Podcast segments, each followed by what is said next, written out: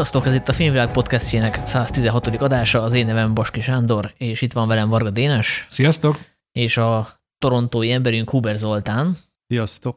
Aki miatt majdnem nem jött létre az adás, mert hogy ugye az előző meccs, az előző na, este játszották a Kanada mérkőzését, és hát kikapott a csapat, és Zoli mondta, hogy neki ez akkora érzelmi sok volt, hogy nem biztos, hogy tudja vállalni, Igen. de végül mégis, mégis úgy döntött, hogy a hallgató kedvéért podcastel velünk. Köszönjük, Zoli! Ezt hívják profizmusnak.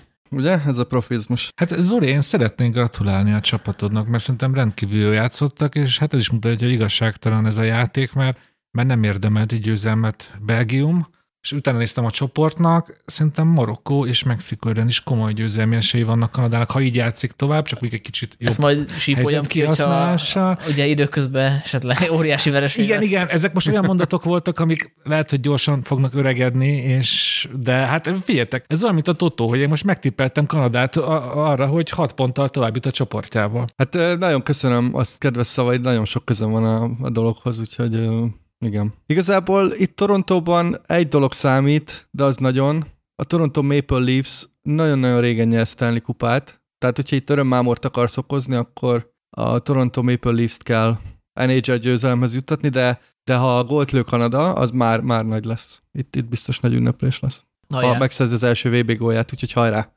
Hát én egyszer életemben szeretnék látni nhl jégkorú mérkőzést, azt, azt elmondhatom. Az egyik egy nagy álmom közé. Várlak szeretettel, és elmegyünk az arénába. Nagyon jó élmény. Megbeszéltük. És akkor a mai adásban magyarozni fogunk. Úgy érte, hogy lesz magyar film, meg magyar sorozat is, mert hogy elindult a RTL Plus, az RTL-nek a streaming csatornája, amin két magyar sorozat is indult, illetve lehet, hogy több, de most mi ezzel a két fontossal fogunk foglalkozni. És beszélünk még a Larryről is, ami a héten kerül a mozikba, ez pedig Bernát Szilárd első mozifilmje, illetve a Cohen sorozat utolsó, előtti epizódjához érkeztünk el, a Buster Scruggs baladájához. Előtte viszont Dénes jelezte, hogy ő szeretne hírt kommentálni. Milyen hírt hoztál, Dénes? Azt a hírt hoztam, hogy megjelentek az első konkrét részleteket tartalmazó hírek a jövő nyáron érkező Indiana Jones 5-ről, és hát ez, ez lehet, hogy csak az én rajongói énem, de még annak ellenére is, hogy ezek azért elég erősen marketing ízű anyagok, és ezek a konkrét részletek valójában csak ilyen kis, hát ilyen kis szilánkok tartalom, valódi tartalom nélkül, még így is, így is fellelkesítettek, és, és, és várom, kifejezetten várom az Indiana Jones 5 pedig minden jel arra mutat, hogy ez nem lesz egy jó film. Ugye ott van először is az Indiana Jones 4, mint elrettendő példa. Kiderült, hogy az, az ötödik részben ismét a nácik lesznek az ellenfelek, amik hát Hát elég unalmas forgatókönyvei húzás, még úgy is, hogy ugye 69-ben játszódik, és a NASA programba elszívott ex-náci tudós lesz a gonosz, akiről gondolom kiderül, hogy azért még szíve mélyen ő azért még mindig igazi náci. Ez azért nem hangzik nekem annyira izgalmasan, még úgy sem, hogy ugye Mads Mikkelsen játsza. És ami leginkább elrémített, az az, hogy ő, ugye minden Jones film, mint hogy a James Bond filmek is egy ilyen nagy, grandiózus akciójelenettel indulnak, és itt a nyitójelenet James Mangold nyilatkozott erről az Empire magazinnak, hogy 1944-ben fog játszódni, és digitálisan megfiatalítják hozzá Harrison Fordot, már pedig ugye pont a Star Wars filmek szerintem hát elég, hát azok is mondhatjuk ezt, hogy elrettendő példájának, hogy mennyire zavaró, olyan, olyan kínos érzéseket kell ezek a megfiatalított színészek, mint például Mark Hamill, ez, ez egyik Mandaloriannak az évadzáró epizódjába tűnt, és emlékszem, hogy hát nem volt ez igazi, és akkor ezt most Harrison Forddal is eljátszák. És ez egészben ez a csoda, hogy most elmondtam, hogy miért nem lesz jó ez az ötödik rész, és én mégis úgy várom, mint egy kisgyerek, és ezért gondoltam, hogy megkérdezek titeket, hogy, hogy bennetek mi, mi az erősebb a, a racionalizmus, hogy ez már egyszerűen nem lehet jó, ezt kár folytatni, vagy, vagy a gyerekkori énetek győzedelmeskedik nektek is? Hát én már biztos túl kérgeszívű vagyok, de én azért nem várok ettől a filmtől sokat. De, és itt a de, lásd a Top Gun 2 példáját, amiről szintén nem hittem, hogy nagyon jó lehet, és milyen jó film lett belőle. Szóval egy ilyen hajszányi esélyt azért látok arra, hogy esetleg sikerül visszahozni ezt, a, ezt az Indiana Jones sztorit. De nem tudom, én azért, hogy rajongója vagyok a filmeknek azért, mert hogy azok a filmek abban az időben készültek, és, és olyanok, amilyenek, és uh, szerintem nem kell ezeket bolygatni. Nagyon sok rossz ilyen újrázás, meg ilyen újtatott remake, meg, meg reboot volt a, az elmúlt években, hogy, hogy, hogy kellően cinikus legyek ahhoz, hogy, hogy ez nem fog jól sikerülni, és az öregítés szintén nekem ez, ez nagyon problémás, és ugye az Indiana Jonesnak az a szerintem a rákfenéje, hogy, hogy annyira összefort Harrison ford hogy, hogy nélküle nem tudok elképzelni Indiana Jones-t, vagy egy teljesen új koncepcióval kéne előállni, és egy nagyon karizmatikus színésszel, vagy hagyni Harrison Fordot, hogy élvezze a nyugdíjas évét, és repkedjen a magárepülőjével. Hát, hogyha tippeltek, szerintem ez lesz az Indiana Jones sorozat ébredő erője, hogy jól megölik benne Harrison Fordot, aki átadja a stafétát valaki másnak. De, hát legyen igazam, ne legyen igazam, nem is tudom, hogy mit akarok. Sanyi, te mit akarsz? Hát akkor azt mondod, hogy ez egy legacy sequel lesz magyarán, mert ugye ez arról szól, hogy a, megjelenik a franchise-nak a régi arca, de közben a fókusz már a fiatalokon van. Ugye ilyen volt például a szellemírtóknak a legutóbbi része is, meg hát az ébredőről is jól mondtad, és ott, ott is előjött a Harrison Ford egyébként az érdekesség, hogy ugye Hát pont ezzel mondtam, igen, igen, hogy igen. ugye megjelenik Harrison Ford, mindenki a szívéhez kap, hogy jó Han Solo, aztán még, még egyszer, még jobban a szívéhez kap, amikor megölik Han Solo-t, és én kb. hasonlót várok az új Indiana Jones-tól is, mert... Az új Blade Runner-ben megölték? Hát nem emlékszem. Ő nem, én úgy emlékszem, hogy nem. Na pedig az lenne a szép így le, leölni az összes ikonikus szerepében. Hm, igen. Mi, mielőtt nyugdíjba megy. De csak hogy mondjak valami pozitívat is, hogy ne csak a, a gyerekkori énem rajongásával magyarázzam, hogy miért várom ezt a filmet, hogy azért a rendező személye James Mangold, aki mellé ugye rögtön meg kell említeni a Logent, aki egy, ugye egy sokadik farkas, vagy hát rozsomák, most ezt a vitát hagyjuk, szóval egy sokadik farkas filmet csinált meg úgy, hogy az, az lett minden idők legjobb mozgóképes adaptációja ennek a szuperhősnek, és ott nagyon kemény, olyan felnőtt témákat behozott egy ilyen western köntösben, Hát meg a Shane-t. Hát igen, igen. És hogy valami hasonlót tud csinálni Indiana jones hogy ezt, a, ezt az öregedés, hogy én már nem a saját időmben élek, hanem csak egy ilyen selejt vagyok, és meg így is kell akcióznom, még egyet utoljára, ezt meg tudja csinálni olyan felnőtt és komplex módon, mint ahogy ezt a Loganbe láttuk, akkor, akkor, akkor én nagyon-nagyon tapsolni fogok a moziba. De mivel ezt a Disney égisz alatt csinálja, hát arra nagy pénzt tennék, hogy meg fog halni benne Harrison Ford, arra jóval kevesebbet, hogy ez egy jó film lesz. Egyébként mondtad ezeket az ő nácikat a 60-as években, egyébként ebben én látok egy ilyen letűnt kor, itt maradt a jelenben vonalat, szóval erre fel lehetne fűzni egy ilyen jó öregedés filmet, és egyébként a, a Disney-t ekészhetjük, de most pont az Andor fut, ami tök jól sikerült, úgyhogy maradjunk ilyen pozitívak, és hát ez egy tényleg egy izgalmas újrázás lesz. De ez tetszik, hogy a náci ősküvületek harcolnak a régész ősküvelettel, a demokrácia Igen. védelmezővel, és, és, és egyikük se érti ezt a 60-as évekbeli hippi forgatagot. Lehet, hogy a végén még össze is barátkozik Mads Mikkelsen és Harrison Ford, rá, rájönnek, hogy igazából bennük több a közös, mint ezekkel a hippikkel itt a 60-as években. Na, hát ez nagy fordulat lenne. És akkor gyorsan beszéljünk szerintem két sorozatról, és azért gyorsan, mert hogy kettő epizód ment még csak le belőle, az egyik a király, a másik a nagy fehér főnök, és nyilván a teljes képet azért akkor kapjuk meg, hogyha végignéztük az évadot, úgyhogy ez végül csak egy teaser, mert hogyha azt gondoljuk, hogy érdemes visszatérni ezekre a sorozatokra, akkor visszafogunk, hogyha majd lementek, de de most tényleg nagyon friss ez, a, ez az új streaming platform, és hát mi is belevetettük magunkat, meg hát valószínűleg amúgy is megnéztük volna a királyt például, mert hogy részben annak a zomborác virágnak a munkája, akivel már foglalkoztunk ugye a podcastben, a egy nyári kalandot is érintettük szerintem egy párszor, ha máshogy nem, akkor említés szintjén. Meg ugye ő dolgozott az Aranyéleten is íróként, illetve a Utóélet című film és erők került. Azt hiszem, hogy Zoli, neked volt talán a kedvence, de amikor az évtizedet összegesszük. Igen, nekem nagy kedvencem az a film, szerintem az egy nagyon-nagyon szuper film. Úgyhogy mindenképpen kíváncsiak voltunk erre a sorozatra, és szerintem ez a... Én csak gyorsan hagyd szúrjam közben, hogy nyilván itt fontos alkotó ebben a sorozatban Zomborác Virág, de azért nem ő a legfontosabb. Ugye ő a forgatókönyvet írta két másik személye, Bárány Mártonnal és Akar Péterrel, de ugye, mint minden sorozatnál, itt is van egy showrunner, akit hívjuk mondjuk főalkotónak, és ez az nem a virág. Például a vezető rendezőt, azt most ki is jegyzetettem. Kovács Dániel Rihárnak hívják, szóval így fontos elmondani, hogy hogy itt a szerzőiség azért jóval bonyolultabb, mint mondjuk. Igen, csak a, a Zomborác elvileg nem egy író, hanem a, a vezetőíró és összesen három részt rendezett ő a tízből. Igen. Igen, hát a Zambó Jimmy a téma, kiváló téma. Nem tudom, nektek volt-e bármilyen fiatalkori, gyerekkori emléketek róla. Én nekem, nekem megvoltak a Hát nálunk faluhelyen nagy sztár volt, és hát nyilván emlékezetes volt az a január 1 amikor jött a hír arról, hogy hát ugye nem Uff. tudjuk, hogy mi történt, hogy a kakas célozta, vagy saját magát, de hogy ugye, hát az, az talán a 2000-es évek egyik meg, meghatározó pillanata volt. Na, abszolút, és hát szerintem fiatalabbak kedvéért mondjuk el, hogy Jimmy az tényleg egy óriási jelenség volt. Nekem abszolút hozzátartozik a 90-es évekhez, tehát nem tudom elképzelni nélkül a, a 90-es éveket, nem azért, mert én Jimmy-t hallgattam, hanem nagyon sokan, én is faluhely, vidék, és ott elképesztően nagy sztár volt. Azt írtam fel magamnak, hogy Jimmy volt a popzene nerje a 90-es években. Ez, ez, ez azért magyarázatra szorul.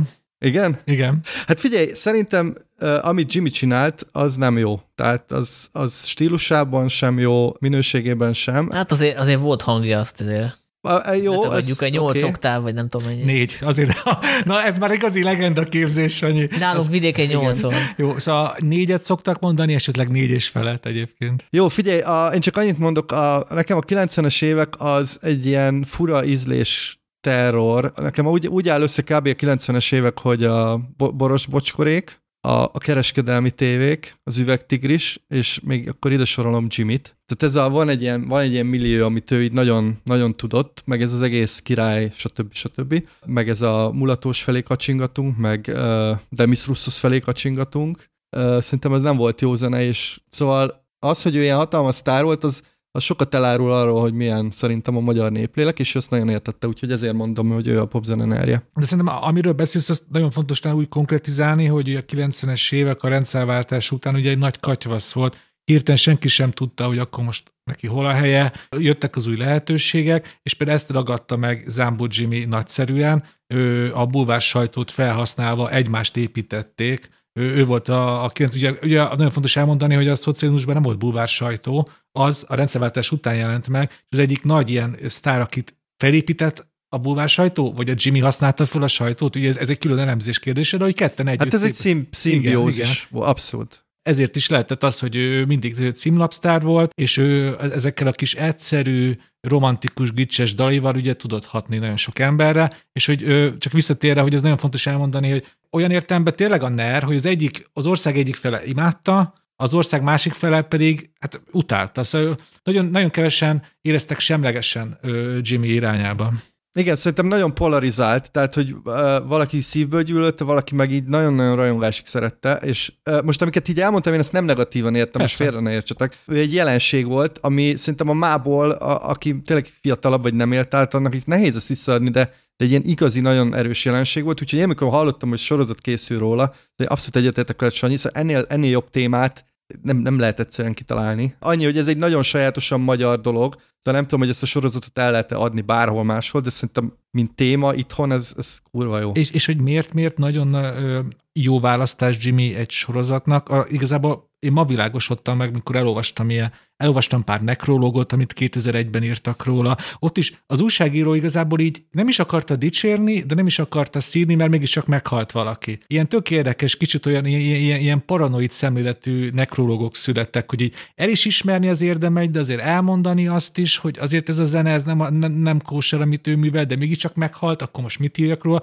Szóval nagyon érdekes, hogy például a magyar újságírás, a, mondjuk a, a, a hogy melyek ez a komoly újságírás viszonyult hozzá, és csak ugye a fő témára visszatérve, azért nagyon jó, hogy Jimmyről sorozat készül, mert én ugye ma világosodtam meg ez a sok cikk olvasás alapján, hogy Jimmy alakján keresztül nagyon szépen be lehet mutatni a magyar 90-es éveknek azt az őrült felfordulását. Mert az egész, élet, az egész 90-es évek azok a hatalmas hullámvölgyek és hullámhegyek, amiket bejárt, ugye maffia, rendőrség, bulvársajtó, még ugye még politikusnak is próbált jelentkezni. Ugye egy, egy választáson indult Posgai Imre azóta megszűnt pártja képviselőként Csepelen 1994-ben. Ez, ez, ez mind, mind, mind a 90-es évek körültségéhez tartozik, és hát én, én nagyon, nagyon, nagyon kíváncsian várom, hogy ebből mennyi minden fog bekerülni ebbe a tíz részbe, és ö, visszatérve egyébként a Sanyi eredeti kérdésére, hogy én hogy viszonyultam Jimmyhez, én igazából sehogy. Ugye rajtatok ellentétben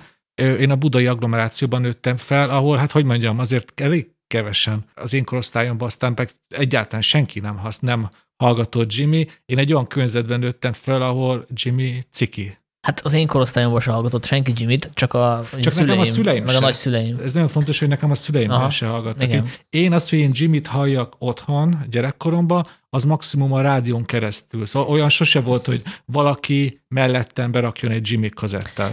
Na hát vidéken ez úgy nézett ki, én bármelyik osztálytársamhoz mentem át, az anyja nagy valószínűséggel Jimmy-t hallgatott kazettás magnóról, vagy 3 plusz 2-t. Hát meg dénes vidéken ez úgy működik, hogy mit tudom, vasárnap délután meleg van, kinyitod az ablakot, ugye akkor a szomszéd zenét hallgat, akkor azt te meghallod. Tehát érted, Persze. ez egy ilyen ja, audiovizuális igen, környezet, amiben élsz, tehát hogy nem elszeparálva ennek okay, az emberek. csak náluk a szomszéd se Jimmy-t hallgatott, vagy pedig nagyon szelektív a memóriám, de nekem tényleg, nekem GB egy ilyen, ahhoz képest, hogy mekkora megasztár volt, vagy világ, vagy igen, mekkora megasztár volt itthon, nekem ő mindig egy ilyen távoli, ködös, nevetséges figura volt, és sose foglalkoztam vele. Max a halál, kor persze.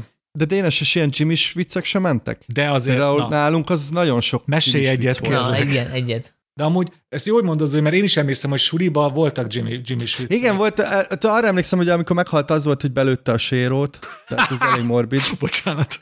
Meg, meg volt, ez, nagyon sok ilyen vicc volt, hogy elindult szépségversenyen, és akkor izé, ő, ő lett a legcsúnyább nő, meg ilyen, nem tudom, ilyenek. Igen, szóval egy dolgot nem akarok, hogy most ez az adás is arra menjen ki, hogy mi cikizzük a Jimmy-t, mert cikizték őt eleget, de, de ez is egy milyen szép felemelkedés történet, hogy, hogy van egy ember, akinek hát a kinézete, hogy mondjam, hát szóval nem egy, nem egy vonzó férfi, na, azt így ki lehet mondani mindenféle értékítéletnék, és mégis milyen sokra vitte a, a micsoda a szórakoztató iparban, ahol azért, hát ahol ahol a kinézet is számítna. Kivéve, hogyha nő vagy, mert azért nőként, és ha nőként lett volna ilyen csúnya, akkor nem fut bele, hogy akkor Hát de pont ezt mondtam, hogy a kinézet is számít, de hát, és hát ő, ezt ő mondtam, hogyha, volt. Hát de azt mondta, hogy ha nő lett volna, akkor nem. Ja, jó. Igen, mert ah. sajnos a világ az annyira szexista, hogy a nagyon csúnya férfi már szép. Tehát, hogy van egy ilyen paradox. De jó, de ahhoz kell az is, hogy kurva jó hangja legyen. Igazatok van. Egy, igen, a 90-es években egy, most akkor én is így fogalmazok egyszerűen, egy, egy ilyen csúnya nő biztos nem lett volna milliók idolja és báványa. Hiába tudna, nem, mit mondtál, négy és mit mondtam? Pontosabban én négy és fél oktávot kérek. Igen. Kelni. Egyébként, aki nem ismeri, nem hallotta az zenét, azt azért leszögezném, hogy tényleg tehetséges volt. Tehát, hogy abból a szempontból is egyéniség volt, hogy nem tudsz mondani még egy olyan előadót, akinek a zenét a fél másodperc után föl lehet ismerni. Tehát, hogy most vagy szereted, vagy nem, az tök mindegy. Abból a szempontból jelenség volt, hogy nem, nem is tudom, hogy kihez hasonlítani. Tehát, hogy mondta 3 plusz 2 hogy nem Charlie. tudom kit, és, és egy csomó, csomó ilyen lakodalmas zenész lehetne mondani abban a korban, akik tök ugyanolyanok voltak. Szerintem, hogy Jimmyhez hasonló nem nagyon volt, tehát hogy, tehát, hogy kilógott a sorba, már nem csak a külsejével, hanem hangjával is. Hát ebben a műfajban azt tegyük. Persze, persze, hát ő most nem operaénekes volt. Még, még csak bocs, csak annyit, hogy azért Jimmy mítoszában szerintem az is nagyon számít, hogy ő ugye egy ilyen pesti srác volt, és ő így egyszerre volt ilyen nagyon gazdag, meg ilyen nagyon extravagáns életet élő, és még ez, a, ez az egy közülünk csávó, ami szerintem fontos, és hogy ugye azért a, a, a szélesebb család is bekerült a, a bulvárba, és sőt, szerintem a mai napig valamennyire jelen vannak. Én annyira nem követtem már a Olyannyira a mai bulvárt. napig, Zoli, hogy Zámbó Krisztián legutóbb a az a, a, a legutóbbi ilyen dzsungelműsorban szerepelt, és aztán pár nap után haza kellett jönnie, mert nem bírta a kiképzést, a strapát. Szóval például Zámbó Krisztián, ő a mai napig megragadta a bulvár vonal első sorában. Ja, ideális a sorozat alapanyag. Hát igen, de előzőleg azért bennem volt félelem, nem tudtam semmit a sorozatról, az se, hogy mennyire vannak benne ebbe a rokonok, és ugye nálunk nem úgy működik, mint Amerikában, hogy te kitálod, hogy csinálsz valakiről filmet, akkor megcsinálod, attól függetlenül, hogy ő egy még élő személy, vagy már meghalt. Tehát nem kell annyira kikérni az engedélyét elvileg a, a, a rokonságnak, és ugye nem tudtam, hogy itt most mennyire az ámból család közelműködésével készül, és hogyha ők láttam azok mindent, akkor lesz belőle egy ilyen nagyon udvarias, kultuszépítő sorozat, ami, ami nem mer kockázatot vállalni. És ugye két év után most már látjuk, hogy, hogy hát itt azért nem a, nem egy ilyen modell családként ábrázolják az ámbóékat,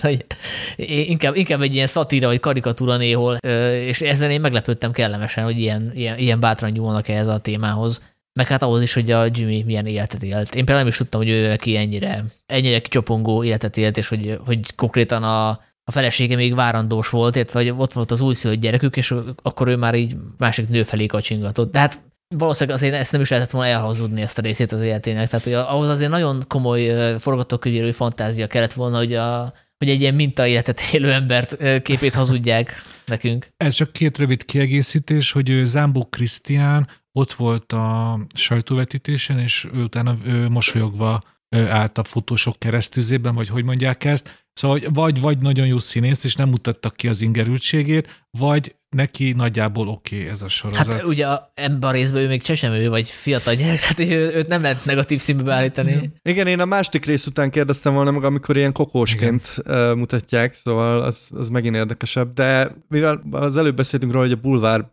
sajtóban jelen vannak, azért nyilván nekik jól jön, hogyha foglalkoznak velük egy mainstream Csak egy apróság, hogy, hogy a második rész úgy kezdődik, hogy a hogy Zámbó Krisztián, nem tudom, késő, késő tinikén, az apja CD-ről, CD-jéről szív fel kokaint, vagy legalábbis kokainak látszó port. Hát ez, ez, ez tényleg egy új minőség a magyar ö, mozgóképgyártásban értelemben, hogy az a Zámbó Krisztián, akiről szól ez a jelenet, az ott ülhet a, a terembe, és meg is van nevezve a sorozatban, hogy Zámbó Krisztián szívja az apja CD-ről a kokain. Ilyet tényleg azért ritkán láttunk. De csak az első részt vetítették le, nem? A sajtóvetítésen. A sajtóvetítésen csak az első részt, és utána összevágtak egy gyors trélert. Hogy megnéztem volna, hogy akkor is mosolyog-e a fotósok keresztüzében, ha ez a rész is lemegy, de ez mindegy, most lényegtelen. És a másik, amit még ki akartam egészíteni a Sanyit, hogy ő ugye mondta, hogy őt például meglepte, hogy milyen kicsapongó életet élt Zámbó Jimmy, most nem akarok belemenni, hogy ez mennyire igaz, vagy valamennyire nem. Szerintem is éppen kicsapongó életet élt, amennyit most összeolvastam róla.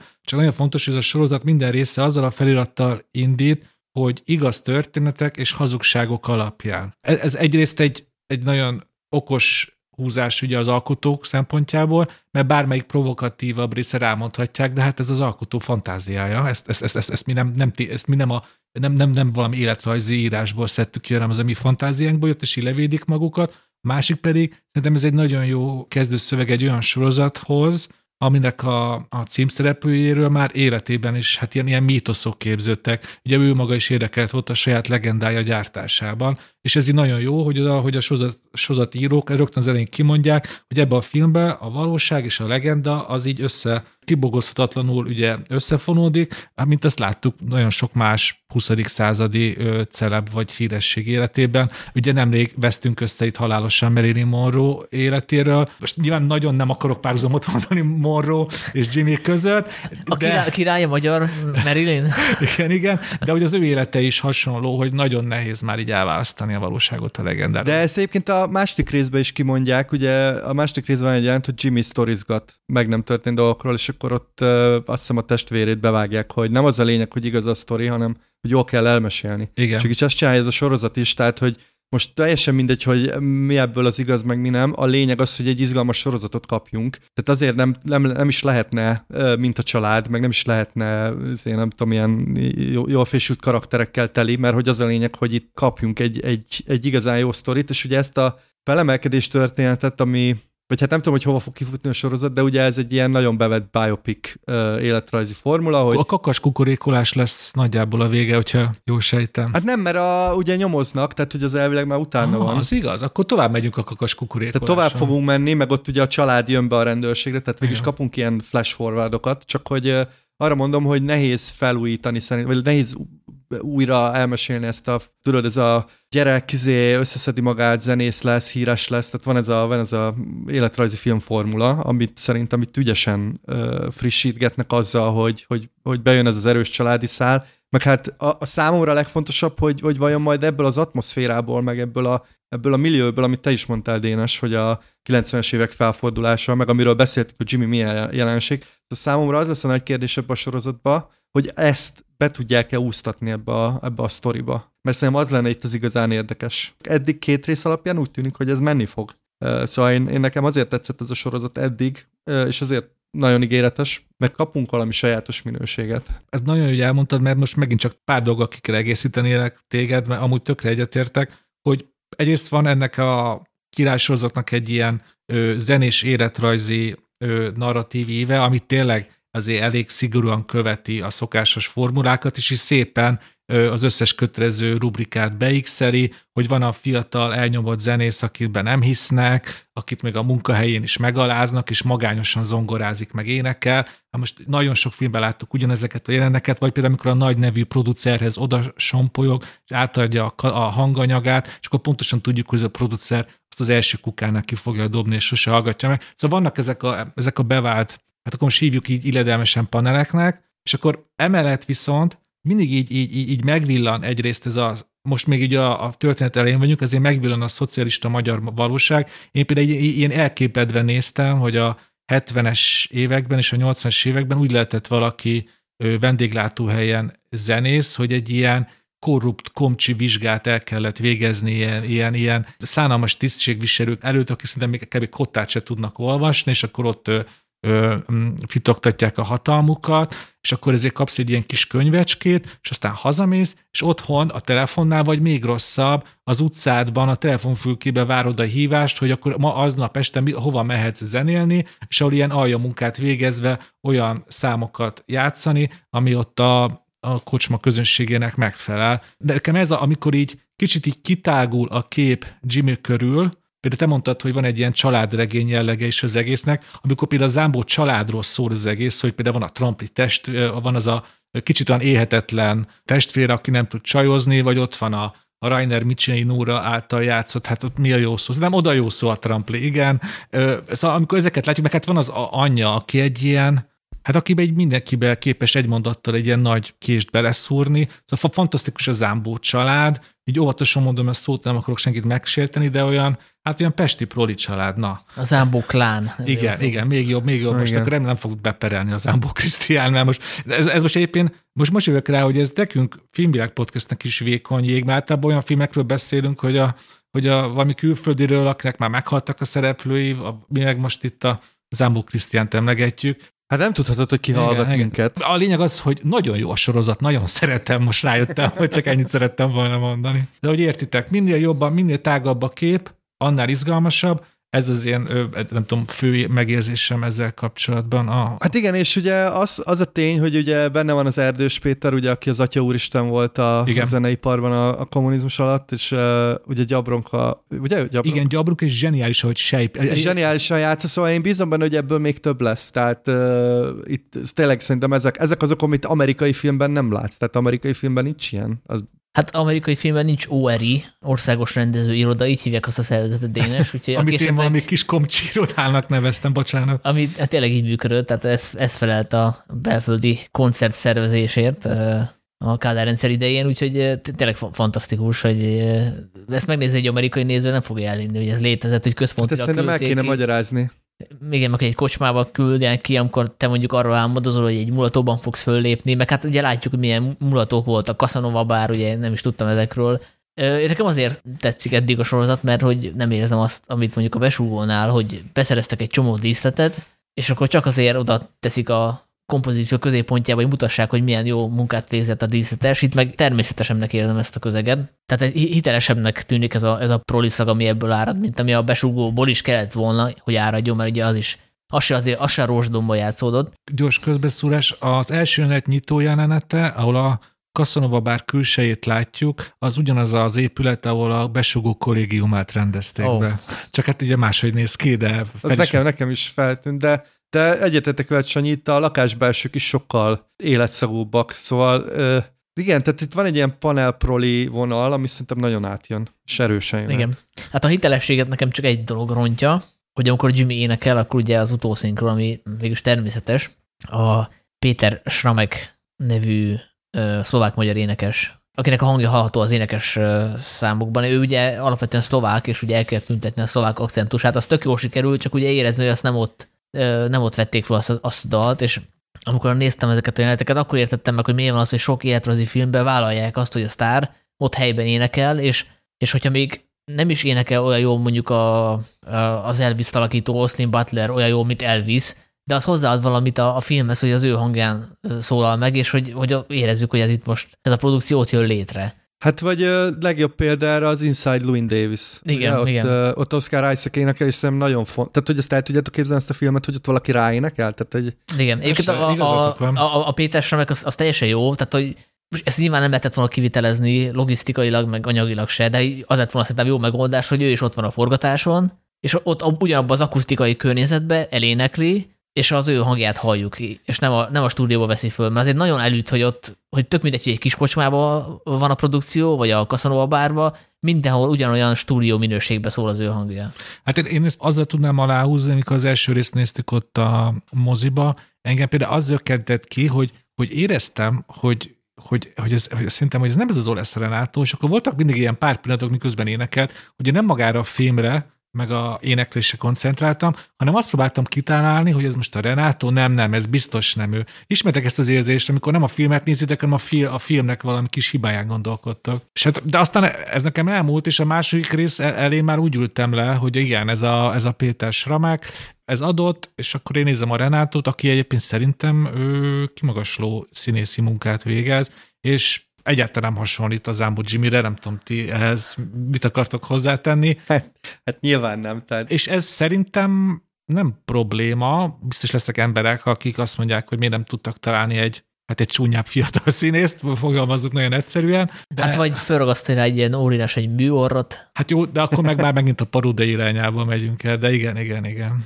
Nem tudom, a, szerintem az Olasz Renato ugye nagyon karizmatikus figura, meg, meg van egy ilyen, uh, van egy ilyen vibe-ja, van egy ilyen energia, ami árad belőle, és szerintem az jól megy ez a karakter. Most nem tudom, milyen volt Gibi fiatal korában, de ez, ez a feltörekvő, tényleg így a magánéletben is ilyen össze-vissza, ehhez szerintem nagyon jól megy az Olasz Renátónak ez a, ez, a, ez a fajta karizmája, és hát tényleg egy kurva jó színész, tehát ezt már tudtuk eddig is. Uh, úgyhogy uh, izgalmas. Hát meg egy ilyen link figurát játszik, és ugye hát ezt a aranyéletben is ezt játszotta. Igen. Igen.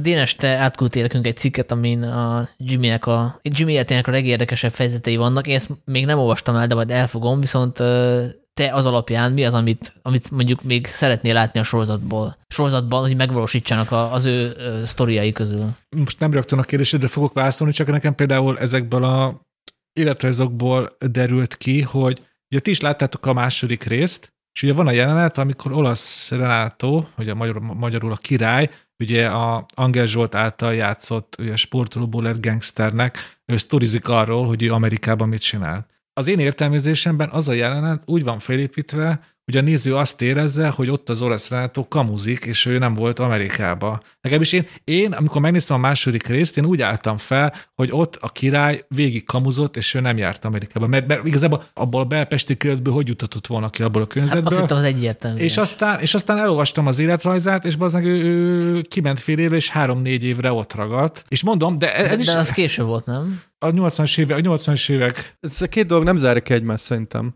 Szóval akkor szerinted ott még kamuzott, és csak később ment ki Amerikába? Szerintem ott kamuzott, mert ott ugye az egyértelmű az jelent, hogy hallotta azt a csávót, Igen. ugye a főénekes dumálni Amerikáról, és ellopta a ká- kvázi a sztorit. Jó.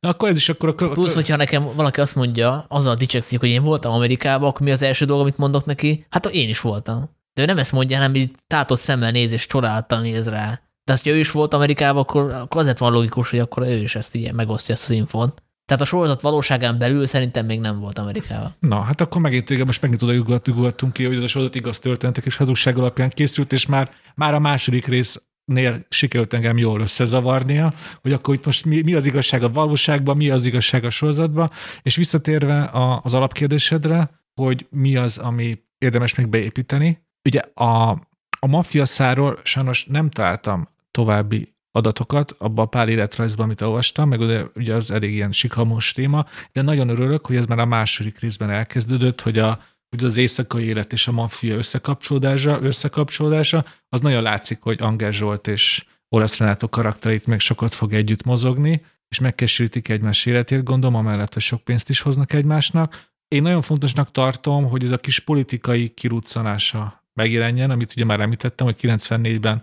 indult Posgai Imre pártjának a színeiben, mert ez is szerintem nagyon illik a 90-es évek hangulatához, hogy, hogy így, így a semmiből előkerülnek karakterek, akiken, akikre szavazhatunk, és a, az a rajongásnak az a teljesen abszurd és szélsőséges változata, amit a, amit a, a Jimmy-t körbelengte a 90-es években, hogy, hogy ugye, ugye a legismertebb példa erre, hogy amikor járt Miskolc Tapolcán egy hotelben, ott annyira megragadta a hotel tulajdonos szívét, vagy hogy is mondjam, nem tudom, nem tudom hogy lehet még ennél szebben mondani, hogy utána Zambó Jimmyről nevezte el a saját hoteljét, és berendezte ilyen, hát ilyen gicses Jimmy relikviákkal, és ilyen példát még sok-sokat, és nagyon sokat lehet találni, hogy, és ő ezt egyrészt bemutatni, és arra nagyon kíváncsi vagyok, hogy, hogy mindez hogy érintette Jimmy-t, mert azért az le van írva, hogy ő, hogy hogy fogalmazzam meg ezt szépen, hogy azért ő nem, nem volt egy, egy ilyen kifinomult intellektuális ember, és hogy ez a, ez a szélsőséges rajongás az így hogy csapódott le benne, hogy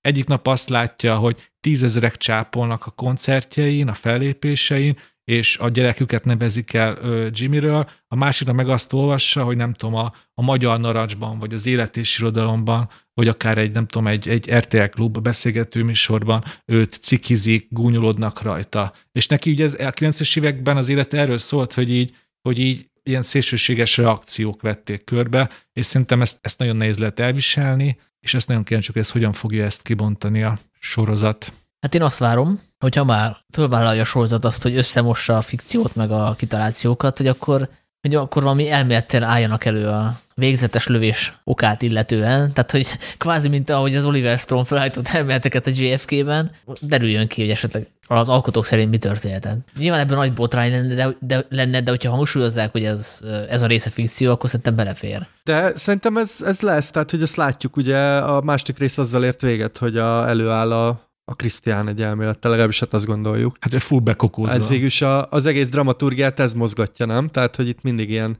látunk ilyen bevágásokat ebből a nyomozásból, és már bedobtak maffia szállat, már bedobták a, a feleséget, szóval biztos, hogy itt ez, ez szerintem ez menni fog ez a rész. Igen, meg annyit még szerintem jegyezzünk meg, hogy a casting az tök jó, tehát nem csak az olasz renátó, de a többiek is, ugye Rainer, Micheli Nóra már szóba került, a Staub Victoria is nagyon jó, de a Jimmy felesége is, akinek nem jut eszembe a neve, valamilyen Vera. Snell Judit. Ja, de azt hiszem az idős feleségére gondolsz. Arra, arra. Nem, nem, a, a, a, a fiatal, akinek gyereke születik. Ugye a második feleségét fiatal korában Staub Victoria játsza, idősebb korában Shell Judit, őt meg ugye nagyon, nagyon keveset láttuk, és az első feleségét nem tudom ki játsza. Vera, Vera, valamilyen Vera, elnézést kérünk tőle, de Szerintem ő is tök jó. Ötvös András is egyébként szokásosan ki, ö, remek szerintem a bátyja szerepében. Bundeshajjal. Igen. Úgyhogy ö, lehet, hogy majd visszatérünk erre a sorozatra, ha úgy gondoljuk, hogy, ö, hogy érdemes. Ugye ez az RTL pluszon megy, azt hiszem hetente kerülnek föl a részek, és ö, tíz rész, ugye?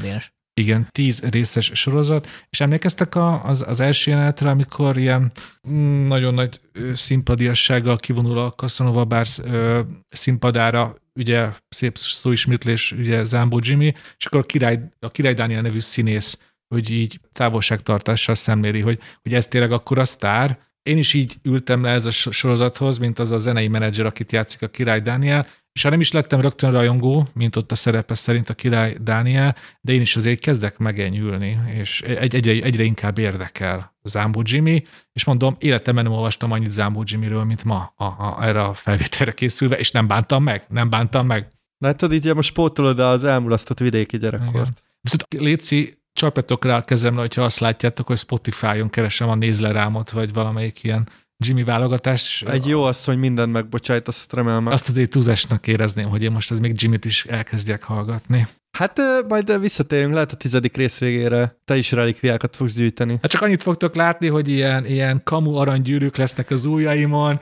elkezd nagyon gyanúsan göndörödni a hajam, nyilván a pólómon egy nagy Jimmy fej lesz. És az Instán pattan a fotó, hogy a, a sírjánál egy, egy gyertyát. Chapel forever. Annyit akartam még elmondani erről a sorozatról, hogy ez akár az HBO Gón is, vagy az HBO Maxon is futatott volna a minőségét illetően, mondjuk azt az apróságot leszámítva, vagy onnan lehet, hogy eltűnne, az RTL Plus-ról meg nem fog eltűnni.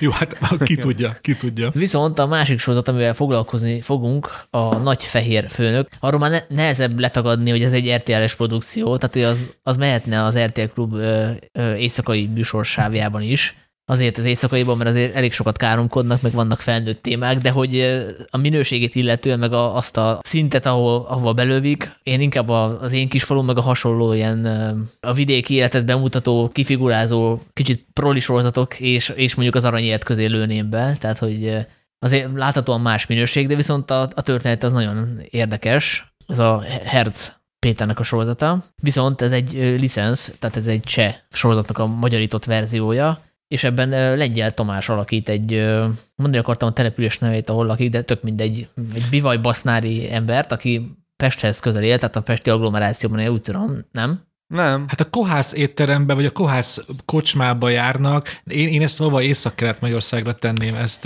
Én úgy tudom, hogy ez egy fiktív falu. Hát nyilvánvalóan, persze, persze. Kisváros, de azért nekem eléggé emlékeztet Ózd Kazinc Barcika, és... Fogalmazunk úgy, hogy ez egy cseh falunak a budapesti, illetve Budapest. Hát, el, el, város egyébként, de ez nagyon fontos, amiről te beszélsz, mert például már ez is mutatja, hogy mennyivel, és ezen a téren sokkal bátrabb volt a cseh eredeti, mert ott egy konkrét cseh városban játszódott, amiről mindenki tudta Csehországban, hogy egy ilyen leszakadt, komoly társadalmi problémákkal Tehát a ottani település. Igen, például. Ott is egy komoly cigánytelep volt abban a városban, nem, nem ismerem, azt mostnak hívják, de a, sorozatot, a sorozatnak az a címet se hogy most, ez is, a, talán ez a város neve is, de ebben nem vagyok biztos. Míg a, a nagyfehér főnöknél nagyon-nagyon vigyáznak arra, hogy ez egy nem beazonosítható település, de egyes jelek alapján szerintem a, leg, a, a Kohász nevű vendéglátóipületség például ilyen, én ezt valahova így az északkeleti iparvidékre tenném, ez az, ez az Ószt, Heves megye mellette, ahol ugye magas a munkanélküliség, magas a, a roma kisebbség aránya, én szóval oda helyeztem a fejembe, de valójában... Játszhatna máshol is, persze. Persze.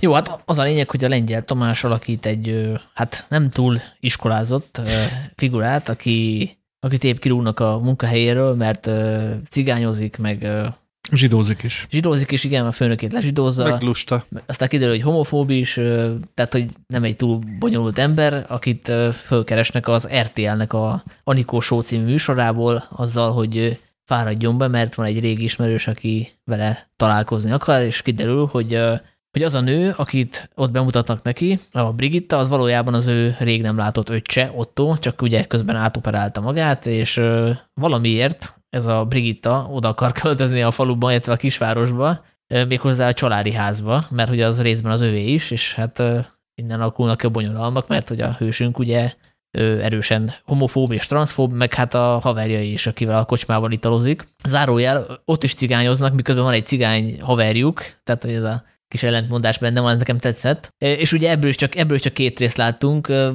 mondjuk megnéztem a harmadik résznek az előzetesét, abban már látszik, hogy merre akar kanyarodni a sorozat, de hát a, a témaválasztás az mindenképpen izgalmas, még hogyha kivitelezésbe bele is tudunk kötni, meg bele is fogunk. Hát amit éppen említett, ez egy sajnálatosan ismerős helyzet, szerintem már sokan láttak ilyeneket, hogy hogy ez egy, nem tudom, egy asztalnál társaságba cigányoznak, és akkor kiderül valakiről, hogy ő is, hogy ő amúgy róma, és akkor jaj, de te nem, nem, rád nem gondoltam, hanem a többire. Szóval ezért ez egy elég visszatérő eleme szerintem a, a, a Hát magyar... sőt, ez igazából ez a magyar cigányozásnak egy alapvető alapvetése, hogy mindig hozzáteszik, akik cigányoznak, hogy de egy, egy, egyébként én ismerek rendes cigányokat is. Én először is az élményről szeretnék nektek mesélni hogy ő most ugye Sanyi szépen felvezette az első résznek a nagy fordulatait, meg a, ugye a hangulatát, hogy ez egy ilyen koszos, mocs, mocskos, torrentés világlátású ember, csak éppen munkanélküli, és csak a kocsmában ül, és nem, nem akciózik, meg nem fejt meg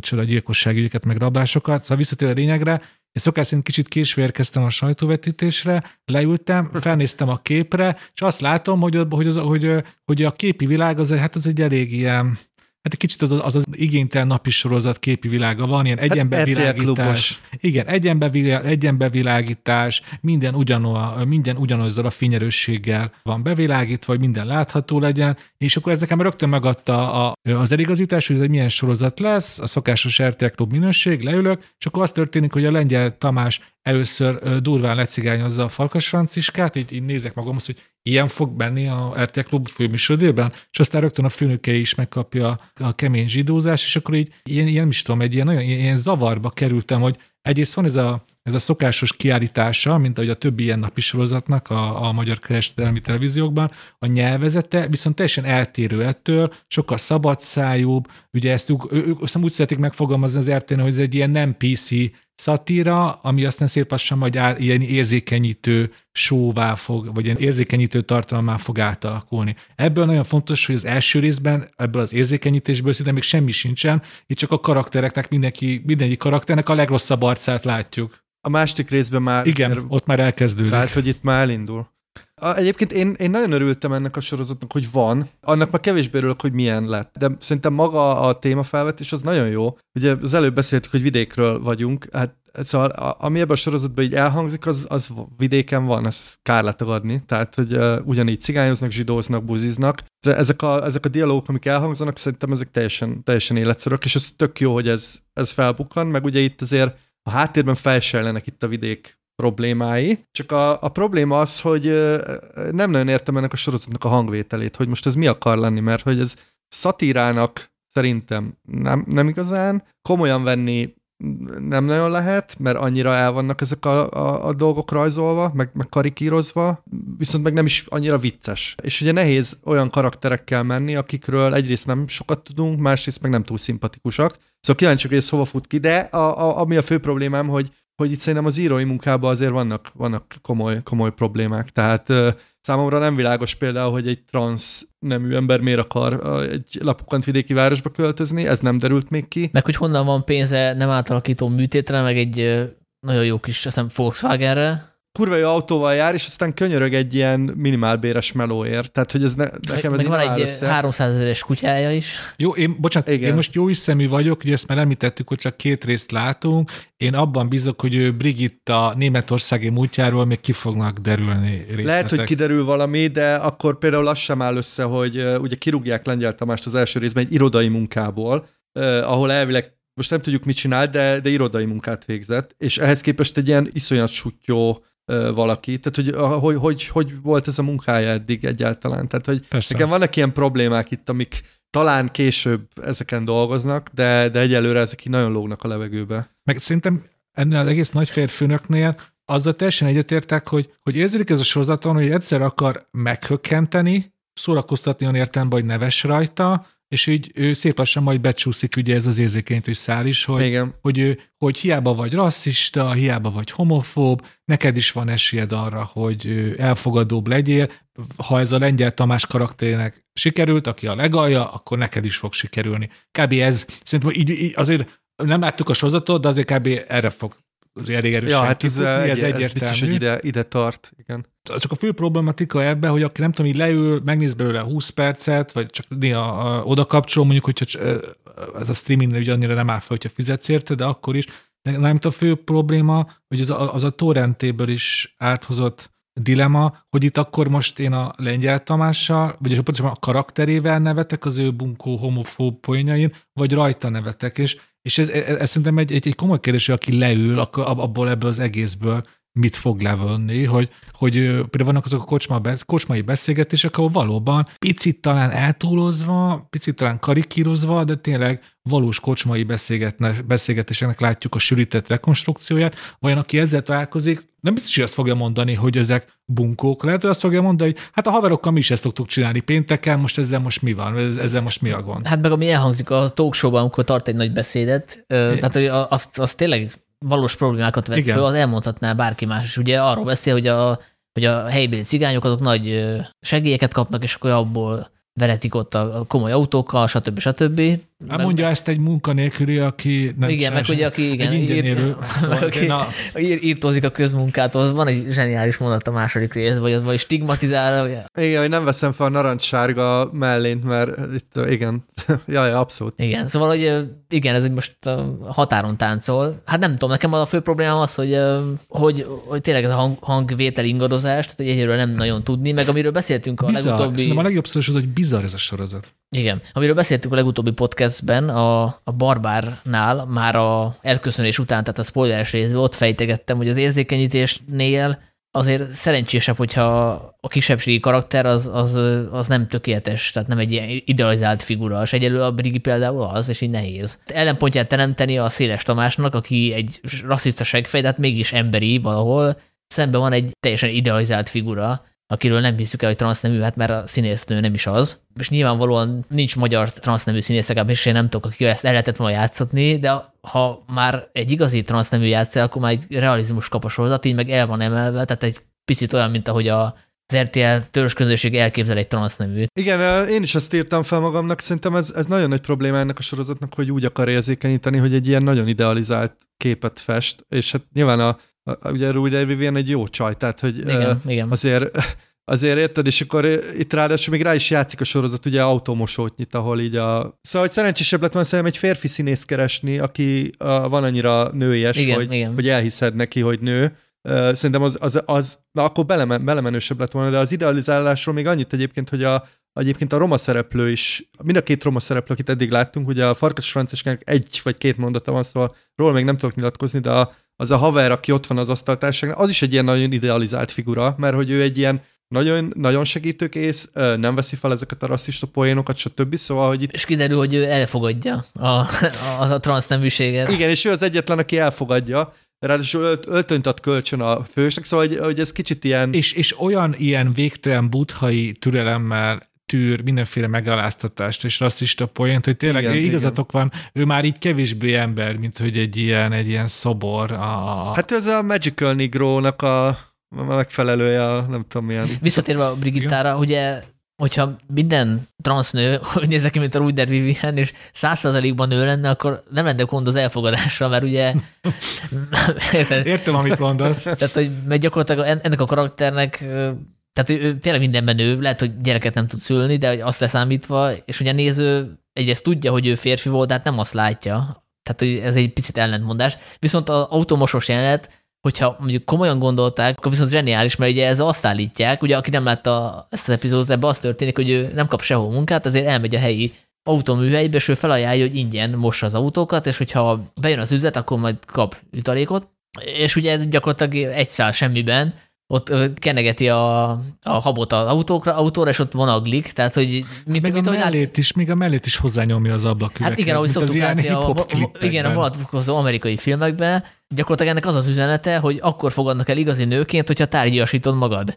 Csak nem tudom, hogy ők, ők ezt akarták, ezt az üzenetet, mert ha ezt, akkor az zseniális. Hát jó, de akkor, akkor, akkor ez egy ilyen dupla fenekű csavar lenne. Tehát, hogy jó lenne, ha ennyire zseniális lenne, de szerintem itt azért, mivel az egész rész úgy van felépítve dramaturgiailag, hogy az ötös Andrásnak anyja szerepe, hogy ugye nem áll fel a farka, pedig kurva jó pincérnők dughatna, és aztán erre viszont feláll a farka, azért itt érted? Igen, igen, tehát itt azért játszanak azzal, hogy most ő lehet, hogy, hogy akkor a más, máshova vonzódik, meg ugye a, van egy másik szál is, amikor kiderül, hogy a, a Széles Tamás fiáról is azt gondolják, hogy lehet, hogy meleg, Lengyel Tamás. Lengyel Tamás, bocsánat. és, és hát kiderül, hogy nem az, és azért, azért nem az, mert hogy heteropornot néz, tehát ez is tök fura.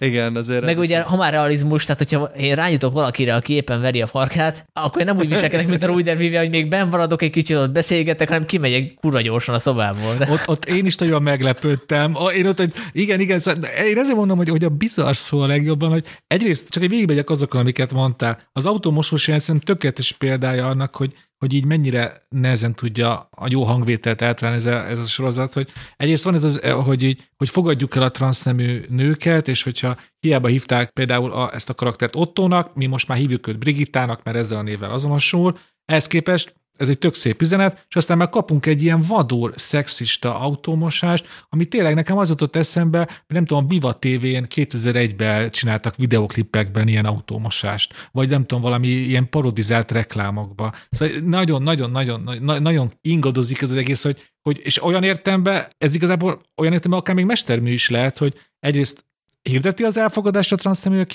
irányába, másrészt pedig durván szexista. Azért Szerintem elég ritka az ilyen produkció, amire mind a két dolgot el lehet mondani. Én nem tudok képzelni, hogy szándékos uh, írói húzás, mert hogy az egyik író a Tasnár István, aki azért nem akárki, tehát ő, ő volt ugye a Krétakörnek a írója, meg az Aranyéletnek volt az írója, tehát hogy ő, ő, ő belőle kinézem, hogy ezt a dupla fenekű iróniát beleteszi a sorozatba. Hát lehet, csak közben megérted, itt vannak ezek a, például a, van egy ilyen szál a másik részből, hogy a hentes így bedarál állatokat, és hogy, hogy mondjam, ezek, ezek nekem ez tetszik, mert hogy ez nagyon bizarr, tehát ez tényleg jó szó, Dénes, amit mondasz, vagy, vagy ilyen groteszk, csak közben meg egy többféle minőség így ingadozik, és Igen. nem mindig, nem mindig értem, hogy most mi, miért váltunk hirtelen. Egyébként hozzáteszem, hogy én inkább ilyeneket nézek már, hogy ez, ez, ez, ez izgalmas, csak nem tudom, hogy ez izgalmas lesz a tizedik résznél is, mert egyelőre én úgy vagyok ezzel, hogy így várom, hogy mi, mi lesz, vagy hova, nem az, hogy mi lesz, hanem hogy megtalálja az arányokat a sorozat, és hát, ha megtalálja, akkor ez tényleg egy ilyen nagyon, hogy mondjam, üde színfoltja lesz lesz a, a sorozatgyártásnak, főleg tényleg, hogyha az RTL klub,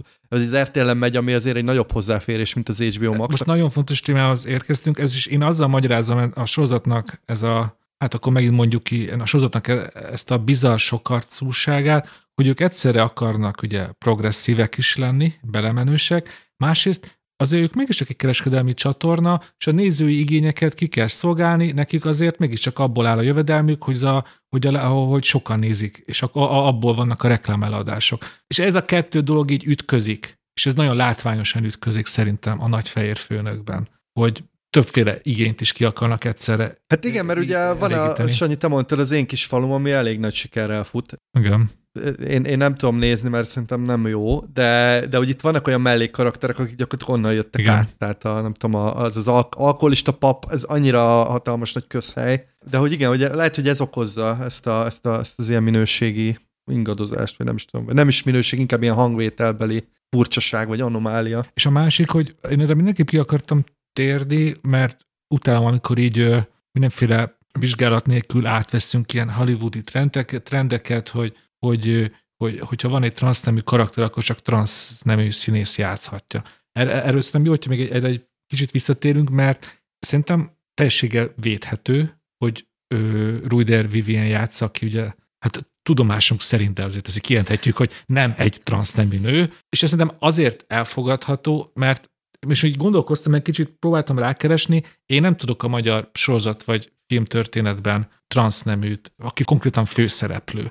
Lehet, hogy majd lehet találni, de akkor is azt kell mondani, hogy nagyon kevés az ilyen szerep az, ez, ez eddigi magyar filmtermésben, és hogyha lépcsőzetesen haladunk, szerintem akkor most nekünk annak kell örülni, hogy végre van egy transznemű főszereplőnk, és aztán majd pár év múlva, vagy akár egy évtized múlva már nyugodtan az is egy alapelvárása válhat, hogy akkor az csak nemű játszhatja el, de szerintem most még hiba lenne ilyet számon kérni. De várjál, lehet, hogy akkor félreértettem, ja, fogalmaztam, mert hogy nekem nem, nem azzal van a problémám, hogy, hogy nem transznemű játsz ezt a szerepet. Hanem, hogy túl jó nő. Nekem azzal van a problémám, hogy egy túl jó nő játsz ezt a szerepet, és nem azért van vele a problémám, mert hogy nem játszhat egy túl jó nő transzneműt, játszhat, bárki játszhat transzneműt. Kiválóan játszik a Ruder Vivian. A... Nem, szerintem eh, nem, nem működik annyira jól dramaturgiailag, de erről az előbb beszéltünk igen, igen. Sanyival. Szóval nekem csak ennyi a problémám vele, hogy szerintem izgalmasabb lett volna, hogyha egy, egy mondjuk egy nőies férfi játsza. Több szituációt lehetett volna ki harcolni belőle, és még izgal... Képzeld el ezt a jelentet, ezt az autómosósat,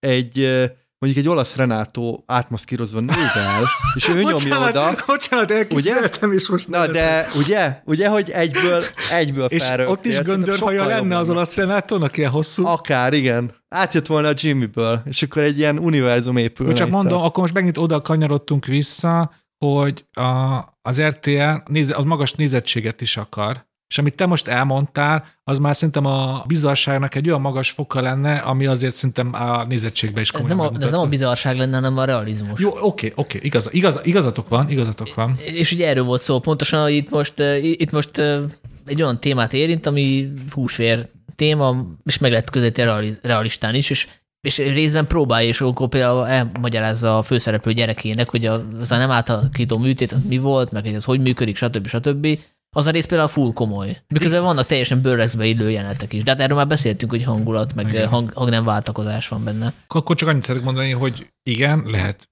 akkor többféle módon kritizálni a, a Ruden Vivian belevágatását, de ugye a ráosztott feladatot szerintem kiválóan elvégzi, azt abban azért nem, nem köttök bele, hogyha már ő lett, akkor ő jó játszik. Nagyon jó színésznő, tehát senki nem vonta kétségbe. Jó bocsánat, már kicsit olyan vagyok, mint hogy élennék a Ruder William ügyvédje, szóval lép, lépjünk túl ezen. Az ügynöke. Hogy még jobb, igen.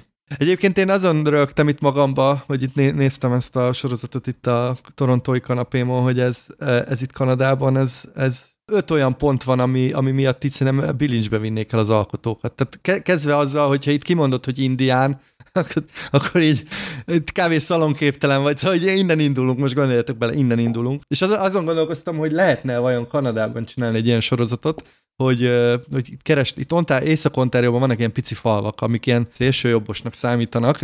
Most ott a szélsőjobbosok például nem utálják a bevándorlókat, szóval innen indulunk, úgyhogy ez egy érdekes gondolatkísérlet, mert lehet, hogy megpróbálom elpicsálni valakinek aztán. Hallgatóknak mondom, amikor az Oli mondta, hogy szélsőjobbos, akkor csinált ezt a macska körmöt, csak hát ez podcastban nem látszik. ja, igen, bocsánat, igen. Tehát a szélsőjobbos és szélsőjobbos között azért. És szóval nekem egy kérdésem van, mikor mondják ki az indián szót a sorozatban? Főcímbe. Hát ez a főcímdal, hogy én vagyok az indián, az indián. Köszönöm, az, az ügy lezárva. Jó, hát akkor vagy, vagy visszatérünk el a sorozatra később, vagy nem. Nekem lehet egy záró kérdésem? Igen. Tegyük fel azt a teljesen hipotetikus helyzetet, hogy a két sorozatból csak az egyiket nézhetitek végig, akkor a Jimmy-t folytatjátok, vagy a nagy fehér főnököt? Ez, ez nem kérdés. De elég hülye kérdés volt, de Jó, hát akkor, akkor ne is válaszoljatok, akkor menjünk tovább. Most kicsit megsértődtem. Itt próbálom csinálni a, a sót a, maga, a magam szerény eszközeivel. Köszönjük, köszönjük Dénes. Így is csinálod a sót. Jó, én akkor most kimentem dohányozni.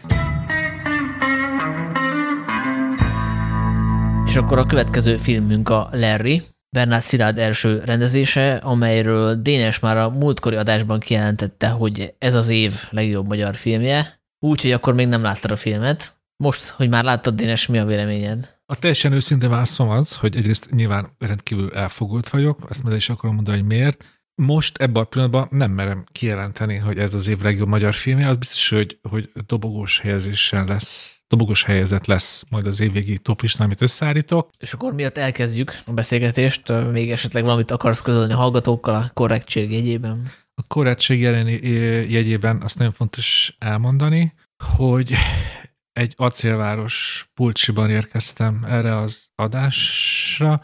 Ugye Budapesten születtem, de azért elég erős borsodi öntudattal rendelkezem, és például nekem a Leri egyik nagy örömteli pillanata volt, amikor Turóci Szabolcson felfedeztem egy DVTK pólót, ott tényleg ott virágok nyíltak a szívembe, és hát azt is azért illik elmondani, hogy a köszönő listán ott van a nevem, életemben először szerepel a neve, vagy Hát vagy, vagy Varga Dénes vízilabdázói, ezt nem tudjuk. Igen, ezt nem tudjuk, ugye? Vagy... A rendező személyes közlése alapján rám gondolt.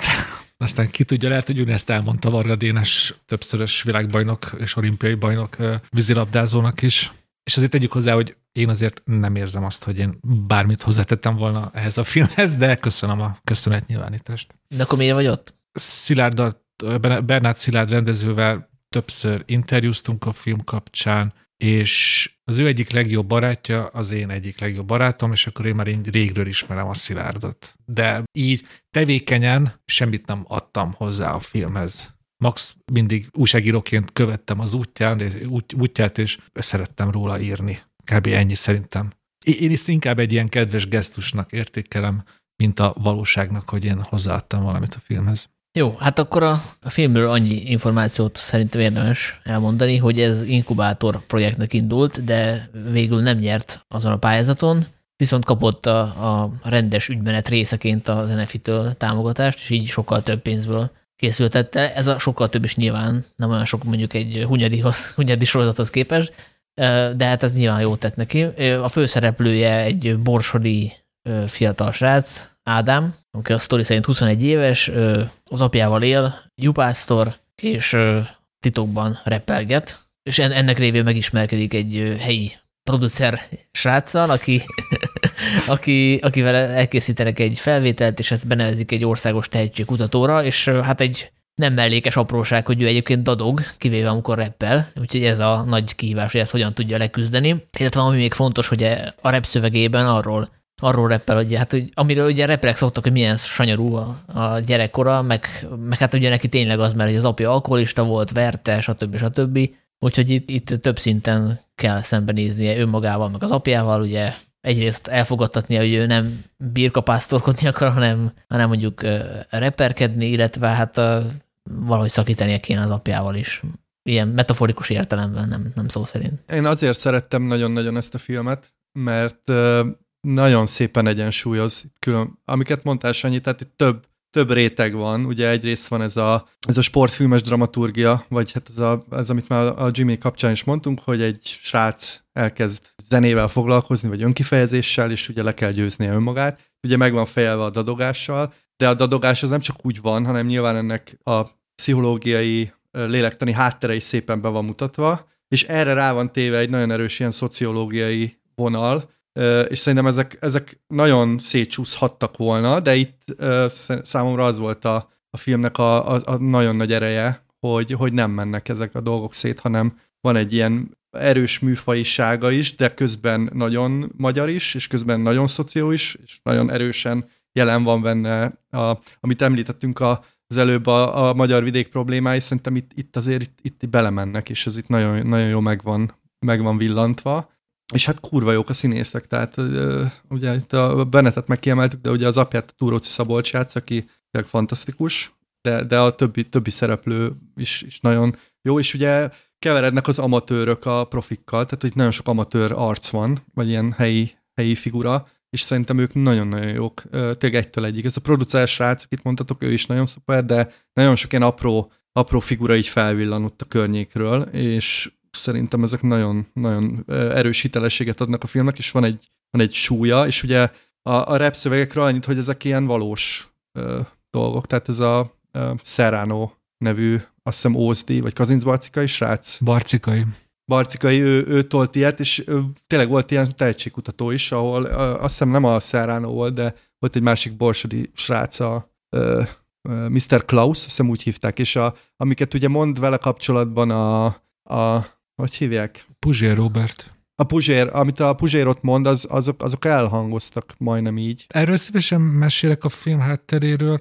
Ugye a Sanyi említette, hogy ez ugye inkubátorra jelentkezett vele először a Bernát Szilárd, és az nyilván ugye minden kudarc fájdalmasan itt egy rendezőt, de hogyha most így visszatekintve összefüggésében nézzük a történetet, akkor igazából hosszú távon nyert ezzel, mert ugye az inkubátoros pénzhez képest annak a duplájából, vagy akár a triplájából készítette el, és például ezen múlott az, hogy ezt a filmet le lehetett forgatni eredeti borsodi helyszíneken, és hát ugye az, az nyilvánvaló, hogy ez, ez rendkívül sokat hozzátett ahhoz, hogy tényleg ott a, a sajóparti régi ipari településeken, a lakótelepeken, a gyárak üres udvarai játszódik ez a, a, a film, és amit a másik, amit mondtad, hogy ez is nagyon érdekes, hogy kezdetben nem csak, hogy a Serrano élettörténete ihlette ezt a filmet, hanem egy időben ő, ez a, ez a kazimbarcikai rapper srác is lett volna a főszereplő. Csak aztán ugye más irányba mentek a dolgok, ennek a részleteiről nem tudok, és utána került bele a Vilmányi Benet, és ez, ezzel párhuzamosan nyilván a forgatókönyv is sokat változott. Amúgy ő, ő azt hiszem a 444-nek a Kimi Tube nevű tehetségkutató műsorában lépett színre. O- onnan ismerte meg őt az ország, ugye Serránot. Ez olyan 2015-ös sztori, azt hiszem, amikor ugye Serrano ő hirtelen a reflektorfénybe került, és hát ugye sok mindenről szól ez a film, ezt is érintettétek, és ez szerintem nagyon fontos elmondani, hogy igen, ahhoz képest, hogy ez egy első filmes rendező, olyan értelemben, hogy ez az első nagyjátékfilme, nagyon erősen kézben van tartva, ez, ezek nagyon erősen kézben vannak tartva ezek a rétegek, és például ez is tökre kibomlik, hogy ezek a tehetségkutatók, akár minden jó szándékuk mellett is, így felemelnek ilyen vidéki arcokat, ugye pár hétig, akár pár hónapig ők pörögnek a neten, azt hiszik, hogy ők akkor most ők kitörhetnek, de valójában ezek gyorsan elhasználódó arcok, és a jövő évben, a következő évben már jön a következő évad, és akkor újabb, új, új arcokat keresnek ugyanezek a, a vetélkedők, és ezt a jelenséget is szerintem bemutatja. A kitörésnek az illúzióját.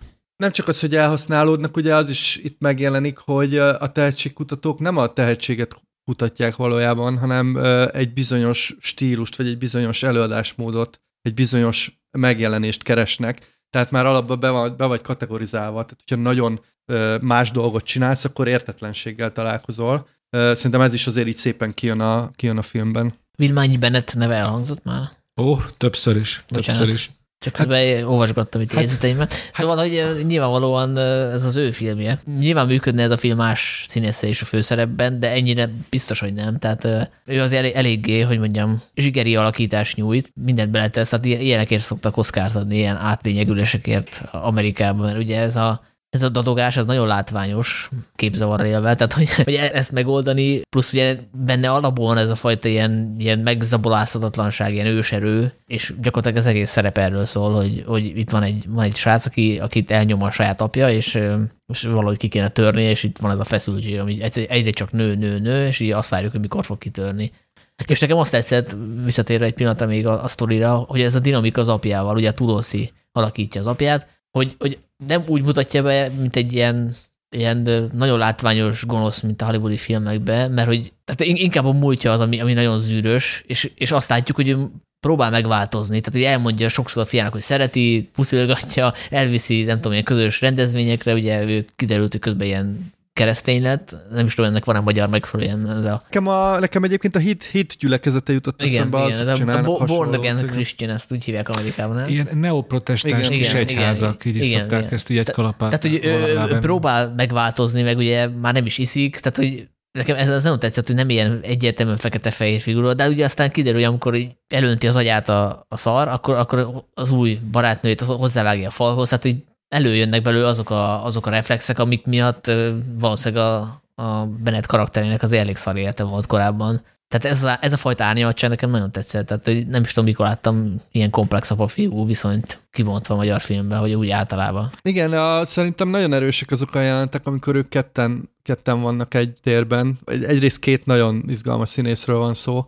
de tényleg ez, ez, ez nagyon-nagyon jól működik, és uh, ugye ez az egész dadogásnak szerintem feltárul a háttere. Tehát, hogy itt nyilván nem arról van szó, hogy a, a, ennek az Ádámnak valami uh, fizikai problémája van, hanem ez, ez egyértelműen lelki eredetű ez a dadogás, és ugye általában a dadogás az tényleg lelki eredetű, és az, hogy a dadogást le kell győznie, az ugye gyakorlatilag az apját kell legyőznie, vagy ezt a, nem is tudom, ki valaki kiírta a Letterboxdra, talán a Gyöngyösi Lilla, hogy ez olyan, mint egy szuperhős történet, amikor már megvan a szupererőd, de még nem tudod, hogy hogy kell használni, és még a, le kell győznöd a fő nemeziszedet, tehát a fő ellenségedet, aki itt, a, aki itt az apa, és most ezt nagyon ilyen poposan meg lebutítva mondom, de hogy tényleg arról van szó, hogy nagyon szépen be van mutatva. És a Túróci apa figurájában szerintem az az izgalmas, hogy hogy ez igaz, amit mond a Sanyi, hogy próbál megváltozni, csak ő úgy próbál megváltozni, hogy ő elképzelt magának egy jó életet, amiben ez a vallás meg, hogy nem iszik, stb. És amint ezt valaki megpiszkálja, ilyen kártyavárként dől össze az egész, és újra előtörnek belőle ezek a démonok, és hogy ezek a démonok mennyire át vannak örökítve a, a fiúba. Ezek nagyon szépen ki vannak ebben a filmben dolgozva, és én ezt, ezt nagyon, nagyon tudtam szeretni.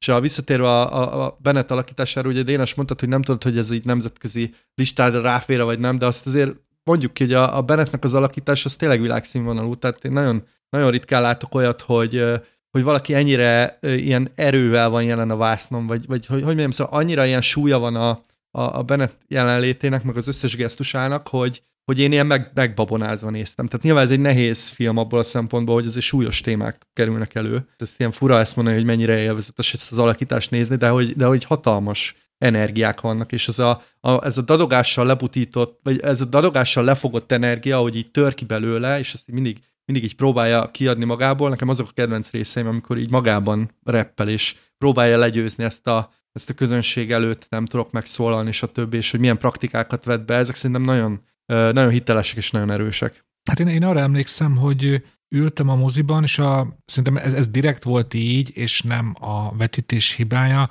hogy az első öt percben olyan erős volt a dadogása és a motyhogása, hogy én konkrétan a feliratot olvastam, hogy tudjam, hogy, hogy mit próbál kifejezni a, a Bennett karaktere, és hát ezen szépen összeállt, hogy tényleg a, annyira lehúzzák, és annyira lebénítják ezek a traumák, hogy tényleg így, így ráment a, a, a beszéd képessége, és akkor ebből próbál kitörni, és ez is önmagában már egy milyen bátor rendezői húzás, hogy, hogy van egy főhősöd, akinek az első tízben egyszerűen nem érted a mondandóját, de ezt azért is tudtam ezt megcsinálni a, a, a Bernát Szilárd, mert volt egy Vilmányi Benettje, aki, ahogy ti is elmondtátok, hogy olyan energiákat képes megmozdítani, hogy neki igazából nincs, nincs arra szüksége, hogy verbalizálja, ami, a, amit ő eljátszik, hanem ránéz, ránézel a szemére, van az a jelenet, amikor ugye az apja igazából az ő megkérdezése vagy beleegyezése nélkül akar egy húsz évre szóló kölcsönt felvenni, hogy elindítsák a, a farmjukat. Nyilván ez a fiú nem tud szemtől szemben nemet mondani az apjának, de ahogy ott ül,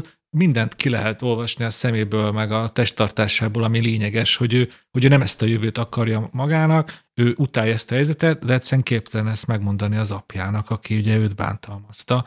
Szóval ez, ez, ez tényleg egy, egy, egy, egy, igen, igen, igen, ez, ez egy világszínvonalú alakítás. És, és ez fontos talán, ez ilyen kis trívia, hogy nyilvánvalóan a Vilmányi Bennett a valóságban nem dadog, hónapokon keresztül járt lokobéd, lokobéd, na, akkor nekem is el kéne kezdenem járni logopédushoz, és ott ő megtanít, megtanult dadogni. Ez is gondoltok bele, hogy mi, milyen ilyen abszurd csavar, hogy hogy a dadogásról általában a lokopédusok leszoktatják az embert, ő meg azért ment oda, hogy megtanuljon. Ez, ez, ez, ez igen, hát az be, be, be, be, nem tudjuk olyan nehéznek a dadogás. Hát, nem, nem mit kell annyit tanulni. Hát de pont, de hát ő szerint... Nem, azért nehéz, szerintem ezt nehéz hitelesen csinálni, mert hogy itt nem arról van szó, hogy így nem mondott ki a szavakat, hanem a nyelved akad meg, vagy, vagy tehát hogy ő a, a levegővétele is nekem ilyen hitelesnek Igen. tűnnek. Meg szerintem, hogyha mi most így elkezdenénk dadogni, akkor a hallgató nagyon, könny, nagyon gyorsan levágná, hogy itt mi mimeljük a dadogás mindenféle kontextus Hát a Bennett is azt csinálta.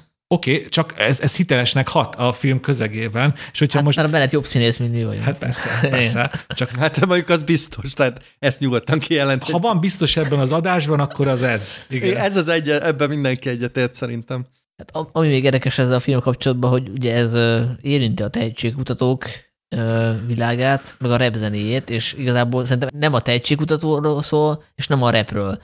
Nyilván picit belepillanthatunk abba, hogy hogy készül egy, egy track, meg hogy milyen ez a borsodi rap széna. Ugye megjelenik a Fantasztikus is, aki ugye a kultikus, Csaladó. igen, a ku- kultikus figurája ennek a közegnek, de hogy például az nem derül ki, hogy a Larry, ő amúgy mennyire mennyire imádja a rappet, tehát nem látjuk, hogy hallgatná, mondjuk van egy NWA és pólója, de hogy nem látjuk, hogy hallgatná a zenét, tehát hogy neki van egy erős mondani valója, és ennek, ennek történetesen a rap az a formája, ahol ki tudja magát fejezni, de hogy a, a rap zene szeretete az így nem látszik, hogy jelen lenne a hétköznapokban, tehát hogy neki ez, ez, ez egy, ez egy Igen, de forma, hogy meg akar ez- jeleníteni, tehát hogy Hát ez egy, ez egy ösztönös de választás. ez, ez most nem egy, igen, ezt most nem úgy mondom, hogy ez a hiányossága a filmnek, hogy ez most nem egy rapfilm. Nem, igen, szerintem ez abban a szempontból nem probléma, hogy, hogy ugye nagyon megy most a hip-hop, tehát azt, azt mindenki tudja, hogy, hogy, hogy ö, azért manapság nem, re, nem rockzenekarokat alapítanak a fiatalok, hanem elkezdenek rappelni. Ennek szerintem a, az egyik oka pont az, hogy ez egy nagyon hozzáférhető műfaj abból a szempontból, hogy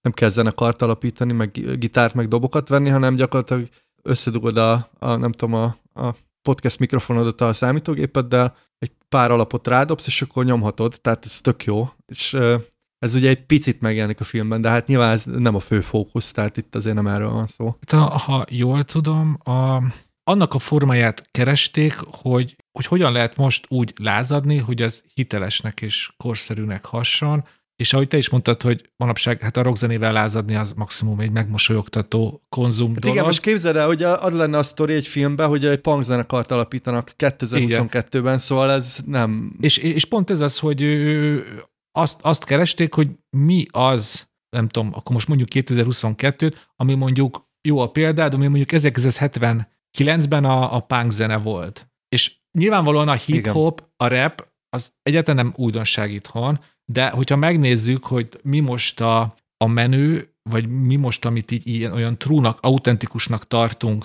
a magyar könnyűzenében, ott nagyon nagy része az, az, az hip-hop, rap. Hogy abba érezzük azt, hogy, Majka. hogy, hogy, hogy a leginkább true. Majka, igen. Hát, és nyilván vannak ellenpéldák is természetesen. Már ne azért, de Majka is ugye borsodból, Persze, Ozról jött, igen, tehát igen, igen. valami fajta hitelesség azért ott is megvolt, de Persze. zárója bezárva.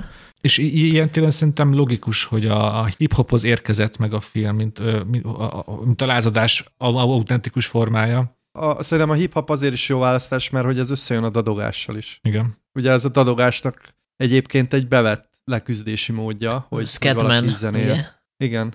Meg azt, Sanyi, te biztos tudod, mert írtam a stand blogunkra, itt van egy Torontóban egy dadogós stand aki abszolút terápiának használja azt, hogy kiáll a közönség elé, és stand ami egészen bizarr, ha belegondoltok, hogy ugye a stand-uphoz az kell, hogy jól tudj beszélni, és ő erre építi az egész fellépését, hogy dadog, és az nagyon sok poént szerez ebből, és mivel dadog, és ahogy kilép, és ugye veszi ezeket a nagy levegőket, és megakad, azonnal szimpátiát kelt a srác, és belemész ebbe a játékba. Nyilván ebbre nem, lehet, nem fog egy Netflix specialig jutni, mert ebbe 5 perc van mondjuk, egy, vagy egy erős 10 perc, de hogy, de hogy ez, ez egy teljesen valid és hiteles módja annak, hogy az, hogy kiállsz a közönség elé, és ö, így győzöd le a dadogásodat, ez egy, ez egy teljesen jó terápiás módszer. Szóval Szerintem ebbe is, ezért is jó választás a hip-hop ehhez a figurához. Igen. Meg hát ami a tehetségkutatókat illeti, ugye most nem akarunk spoilerezni, de ugye arról is vannak erős állításai, de abba bele kéne menni a filmnek a végébe. De nekem ami tetszett, a, pont a lezárás, hogy eh, hát, hogy nem kapunk egy ilyen sablonos finálét, amit így elképzelnék egy ilyen tehetségkutatós filmtől. Tehát, hogy se nem happy end, se nem negatív, tehát, hogy valahogy nagyon hitelesen, realisztikusan zárja le. Én, én végig ettől remektem, hogy hogy lehet egy ilyen filmet, egy ilyen zenés felemelkedés történetet borsodból úgy megoldani, hogy, hogy az egy, nem tudom, érzelmileg kielégítő legyen a, a vége, és, és mégsem rugaszkodjon el túlzottan a realitástól. Ugye, szerintem e- ezt a kettőt kellett valahogy egyensúlyozni. És, és szerintem ezt rendkívül jól eltalálta igen, a film, igen. és én nagyon-nagyon boldog voltam az utolsó jelenettől, hogy, hogy akkor tényleg így általánosságban fogalmazok, hogy ne legyen spoileres, hogy, hogy ad valami ilyen kellemes érzést, de mégiscsak Szóval egyszerre kellemes és egyszerre nihilista, ilyen reménytelen. Szóval minden. Egymásnak nagyon ellentmondó érzéseket tud az utolsó jelenet egyszerre megjeleníteni, és szerintem ez, ez, ez, ez bravúros, bravúros vég. Igen, mert itt, igen, most Na mindegy, ne, ne spoilerezzük. Jó, de igen, nem akarom én se spoilerezni, meg ne spoilerezzük el, mindenki menjen meg. Annyit még azért talán így el lehet mondani, hogy, hogy nyilván ilyen uh, hip-hop film, zene, zenés film, hívhatjuk talán annak is, ugye nem, nem hiányozhat benne egy, egy, egy ilyen húsba vágóan katartikus fellépés, és ez is szerintem rendkívül jól lett. Egyrészt a, a, a Bennett az, az, az hihetetlen, amit ott a színpadon művel, ahogy szép lassan átadja magát az érzéseinek, és hogy így,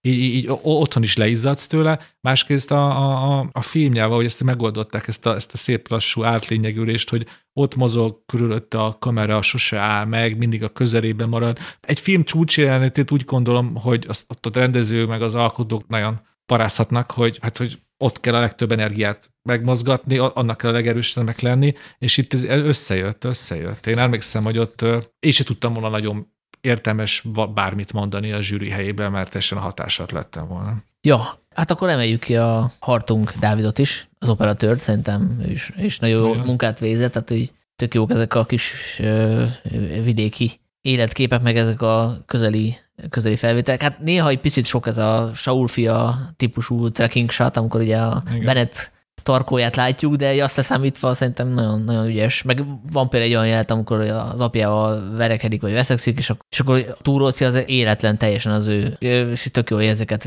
a feszültségét jelentnek. Ami nyilván egy rendezői döntés, tehát ezt valószínűleg nem az operatőr találta ki, de attól függetlenül működik. Hát akkor te úgy foglalnám össze, hogy, hogy van pár olyan jelző, hogy ami, ami a főszereplőre is illik, meg az alkalmazott filmnyelvre is, hogy ugyanúgy zaklatott a filmnyelv, mint ahogy maga a karakter is, és ilyen nyers energiák robbannak ki belőle, és ez a nyersesség, ez a keresetlenség, ez ott van a, a vágás technikában is, meg a kamerakezelésben is. Szóval tök jó, hogy egymást erősíti a színészi játék és a filmnyelv. Ja, úgyhogy aki teheti, az nézze meg, és moziban, mert szerintem hozzáad a, a mozi élményhez a hangkulissza, pláne amikor ugye reppel a, a Bennett, tehát azért vannak erős basszusok, ugye szegény Zoli, hát ő nem tudta így megnézni, mert a, az én általam fölvett, moziban fölvett kamerás verziót nézte. Na jó, nem. De nyilvánvalóan, nyilvánvalóan ezt moziban kell megnézni, úgyhogy mindenkinek ajánlom. Amúgy tudtam volna negatívumot is mondani, de úgy láttam most arra. Jó, hát beszéltünk róla egyébként, mert az fölmerült bennem, hogy miért nem kapott ez a film komoly díjakat. Ugye azt hiszem pont most Tallinnban, uh, Tallinnban meghívták, azt hiszem az ifjúsági kategóriába.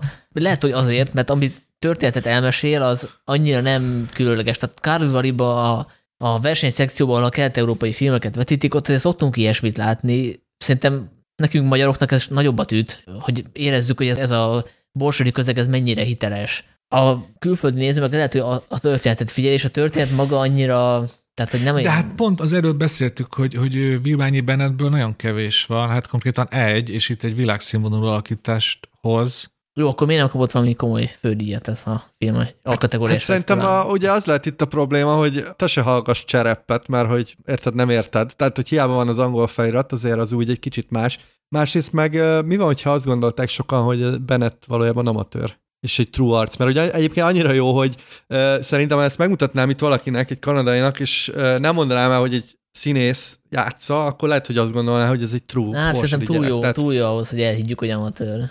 Nem tudom, nem tudom, de nyilván tehát nekünk itt azért sok olyan háttér van, ami, ami persze, hogy hozzádob. Tehát azért uh, nyilván egy külföldinek azért ez a film mondjuk 60%-ba jön át, és uh, ugye itt sok mindent mondtunk, ami, amit itt kiemelgettünk, de hogy ebből azért sok elveszik. Hát igen, igen, ez például nekem így nehéz feldolgozni, hogy vannak emberek, akiknek azt mondom, hogy borsod, és így nem, nem, nem vált ki érzelmi reakció, de hát sajnos van, van, van pár milliárd ember ilyen. Amúgy nyilván, hogy próbáljam itt védeni a, a mundér becsületét meg, hogy legalább a szakmaiság átszáját magamra ölthessem. Én ugye beszéltünk arról, hogy mennyire jól erősen kézbe van fogva ez a film, amellett is, hogy mennyi sok, mennyi sok rétege és iránya van.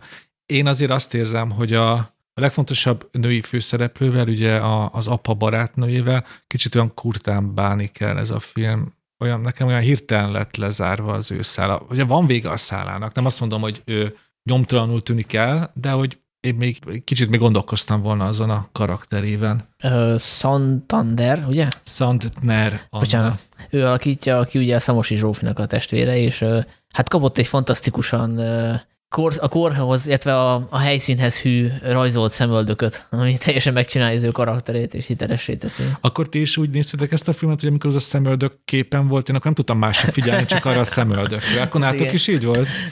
Hát a sminktetoválás az erős, tehát ráadásul ilyen kékes, tehát ez tényleg true, de ezt nehéz elvonatkoztatni, igen. Ja, és a, amit meg érdekes, hogy neki ugye nyilván ez egy szerzői film, beleilleszthető bizonyos szerzői filmes trendekbe, akár nemzetközileg is, de hogy annyira pörög, mint egy műfai film, amire én azt az illusztrációt hoznám föl, hogy a vetítésen ki szerettem volna menni vécére, és így negyed óráig gondolkoztam, hogy próbáltam eltalálni, hogy mikor lehet üres, hát mikor tudok kimenni, mikor lesz az, amikor nem maradok le semmiről, mert, mert tényleg annyira tök jó pörög, és nincsenek benne üres járatok, úgyhogy hát nem sikerült egy jó pillanatot választanom, de mindegy. És behugyoztál. De, de látod, látod, hogy ilyen, ilyen, ilyen komoly társadalmi problémák vetődnek fel a háttérbe, közben meg a, az a feszültség, amit teremt, ilyet, nagyjából ilyen, ilyen thrillerekbe szoktunk ezt a fajta ö, sűrű, átható feszültséget érezni, szóval ez tényleg fantasztikus. Én is úgy ültem a moziba, hogy néha ilyen kiegyeneset háttal, mondjuk a Toldiban elég kicsik a helyek, de ez, ez inkább a filmnek tudom be. Amúgy most jutott eszembe, hogy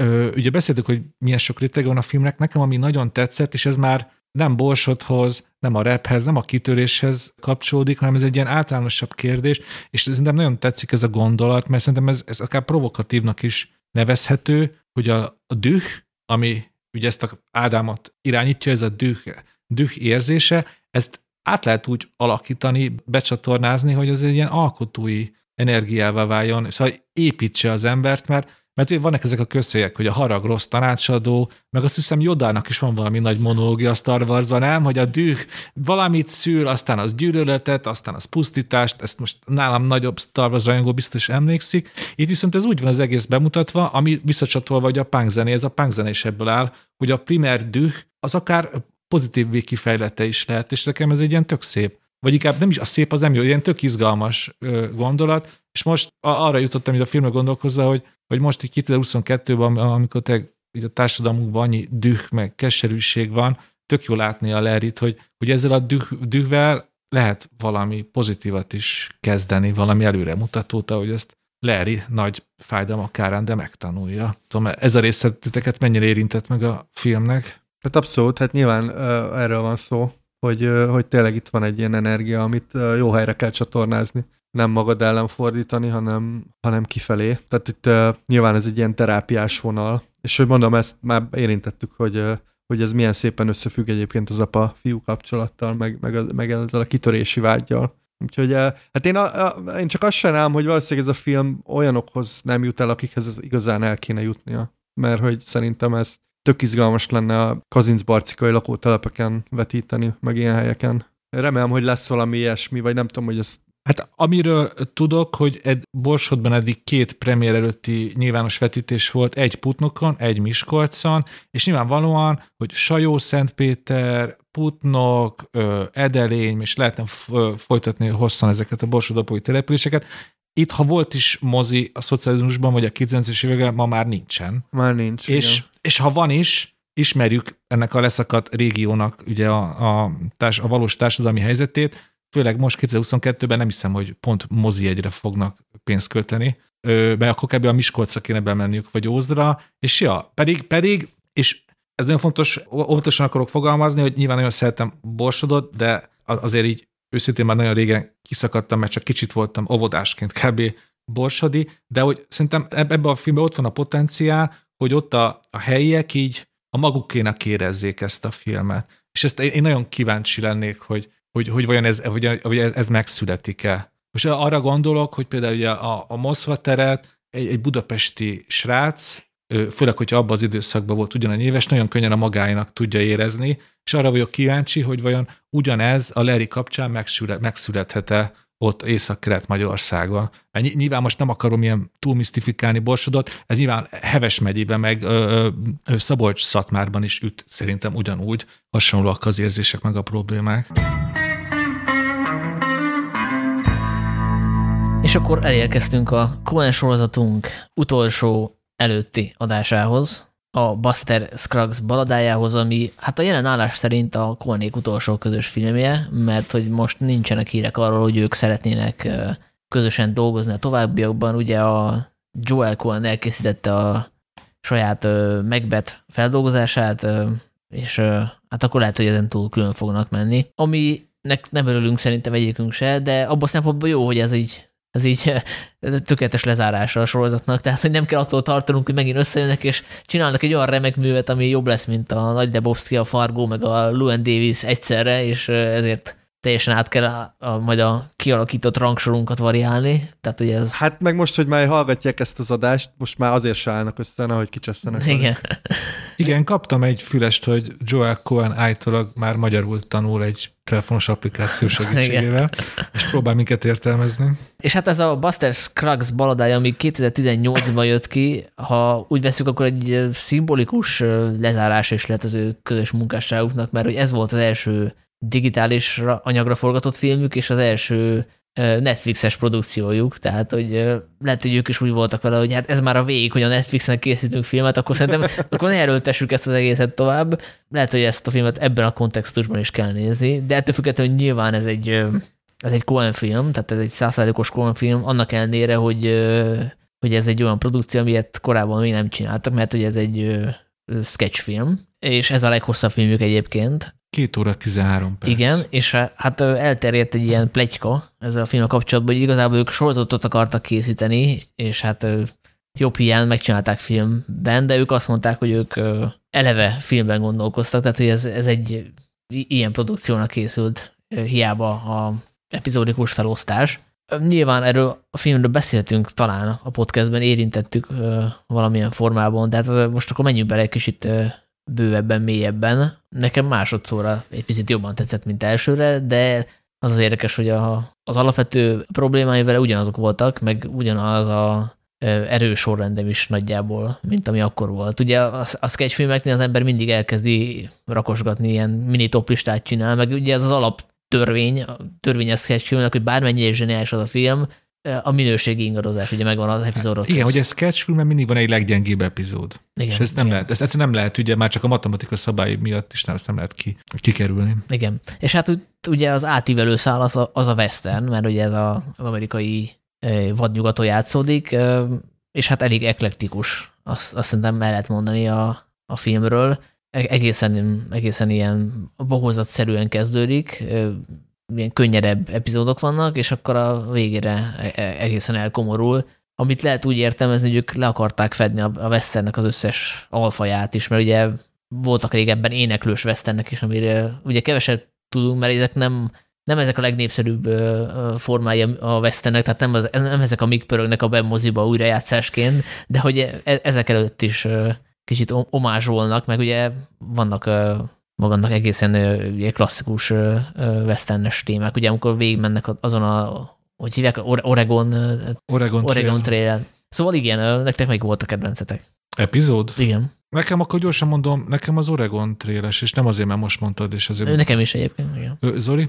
Furán fogtuk rám nézni, de nekem az éneklő abból az első. Mégpedig azért, mert ez egy tényleg a western történetének egy fontos epizódja, tehát hogy nagyon sokáig voltak ilyen éneklők abbolyok, meg ez a fehér, kalapos, kvázi ilyen kabaré varieté, tehát a western alapban innen indul, hogy ugye ilyen cirkuszi sók népszerűsítették, amikor még a mozi nem is létezett. És szerintem ez egy nagyon okos döntés, hogy onnan indulnak és ide visszanyúlnak. Ugye itt tényleg az van, hogy ilyen nagyon erős típus figurákat és típus szituációkat vesz vége a hat epizód, és ebben éreztem azt a fajta ilyen koáni humort, ami egyedivé is teszi egyúttal, és egy ilyen elfeledett, számunkra főleg elfeledett műfajt idéz fel, és szerintem az, az vicces. Nekem a humorral itt későbbiekben voltak problémáim, és a, az Oregon trail meg az a problémám, hogy azt szerintem túl hosszú.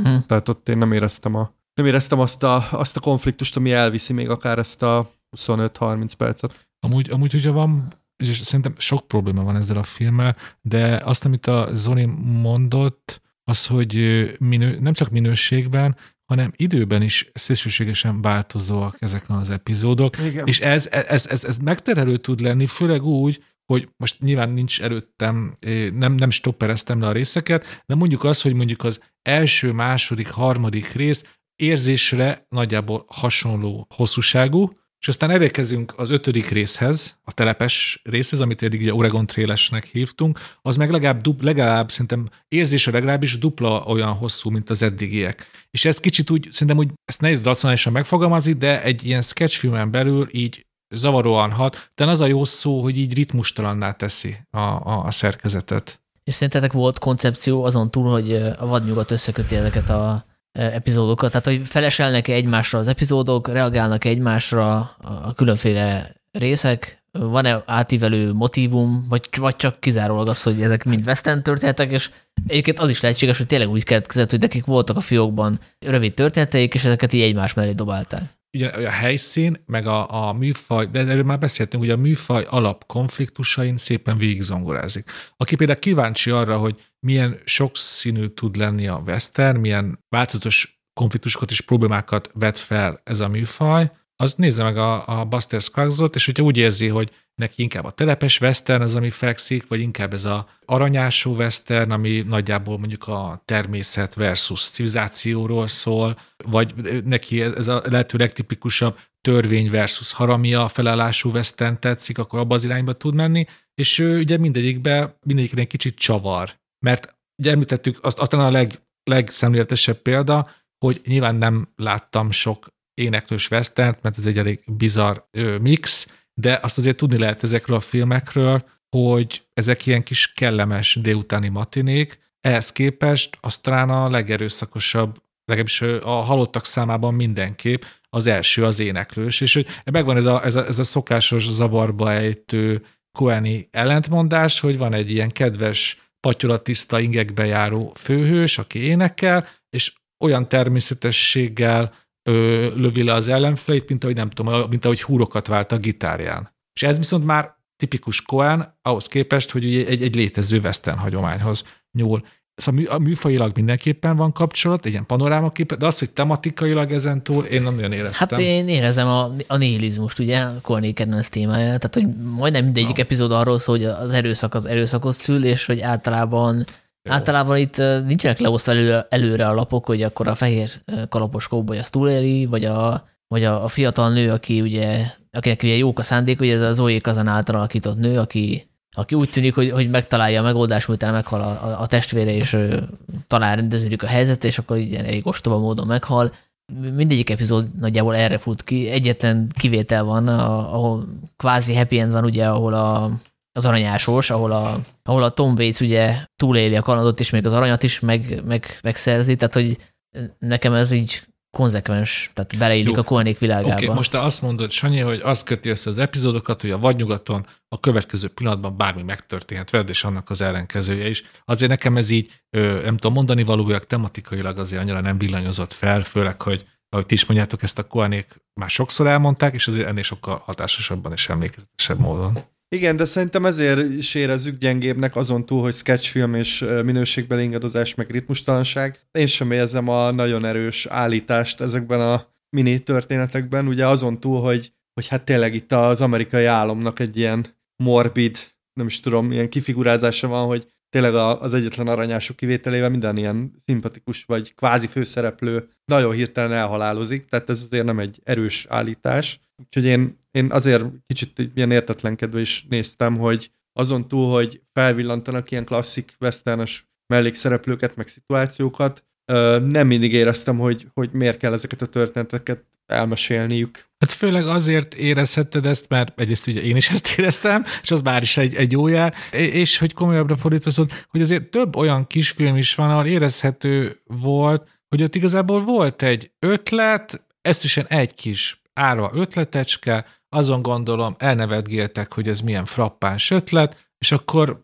nem is nagyon gondolkoztak tovább, így leforgatták. Szerintem ennél azért többet gondolkoznak hát, akkor. Jó, jó, jó, bocsánat, akkor nem akarok velük igazságtanak lenni, de például amikor a, a, például a, az egyik számomra egyik legunalmasabb szál, a végtagok nélküli ugye performance művész és a, az ő gazdája Liam Neeson, ott egyértelmű volt számomra, hogy ott azért értem, amit mondani akar, értem, hogy mi történik, de mikor lesz már vége? Mert már, már, már megtanultam a leckét, meg a tanulságot, sokkal előbb, miatt még vége lett volna. Igen, nekem is ez az epizód jutott eszembe, ugye itt arról van szó, hogy a, a producer az megöli a művészetet, hát ez egy, azért ezt az állítást már nagyon sokat hallottuk a filmművészetben, és tudjuk, hogy a producer... Jó, de itt sokkal képetesebben, szimbolikusabban jelenik meg, hogy gyakorlatilag egy, egy csirke többet ér, mint a művész, aki a világérodalom nagyjait szavalja, tehát ez eléggé fanyar, meg eléggé nyomasztó, tehát hogy megéltem, hogy senkinek nem ez a kedvenc, nekem se az. Oké, okay, de azért nem, a persze nyomasztó, meg értjük a szimbólumot, hogy a számoló csirke, és akkor ez csak, hogy ezek így az elég az arcodban vannak tolva, és ebben nincsen 20 perc. Pontosan. Azért az a szó, hogy vontatod, most,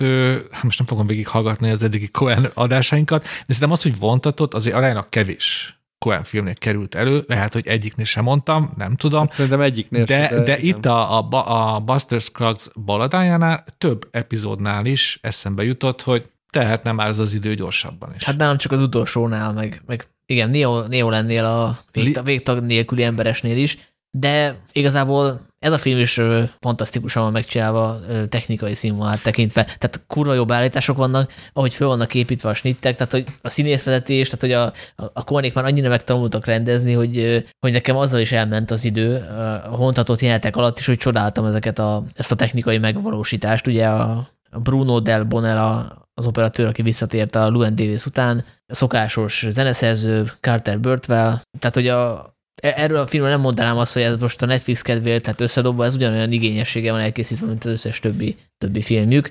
És akkor még arra visszatérve, hogy mennyi gondolatot tettek bele, azért szerintem eléggé át vannak gondolva ezek az epizódok.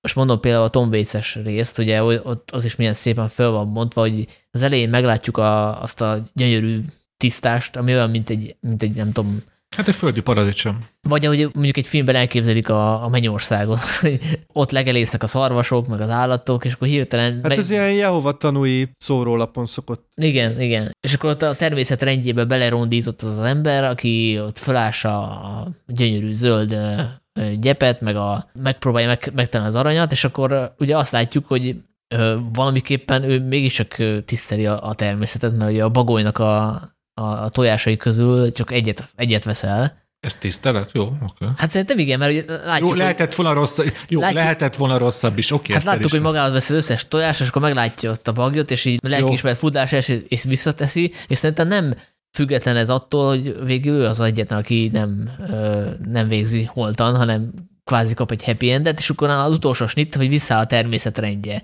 És szerintem nagyon kerek ez az epizód, nagyon ügyesen föl van építve. Lehet, hogy hogy nem mindegyik epizódról lehet ezt elmondani, hogy ennyire...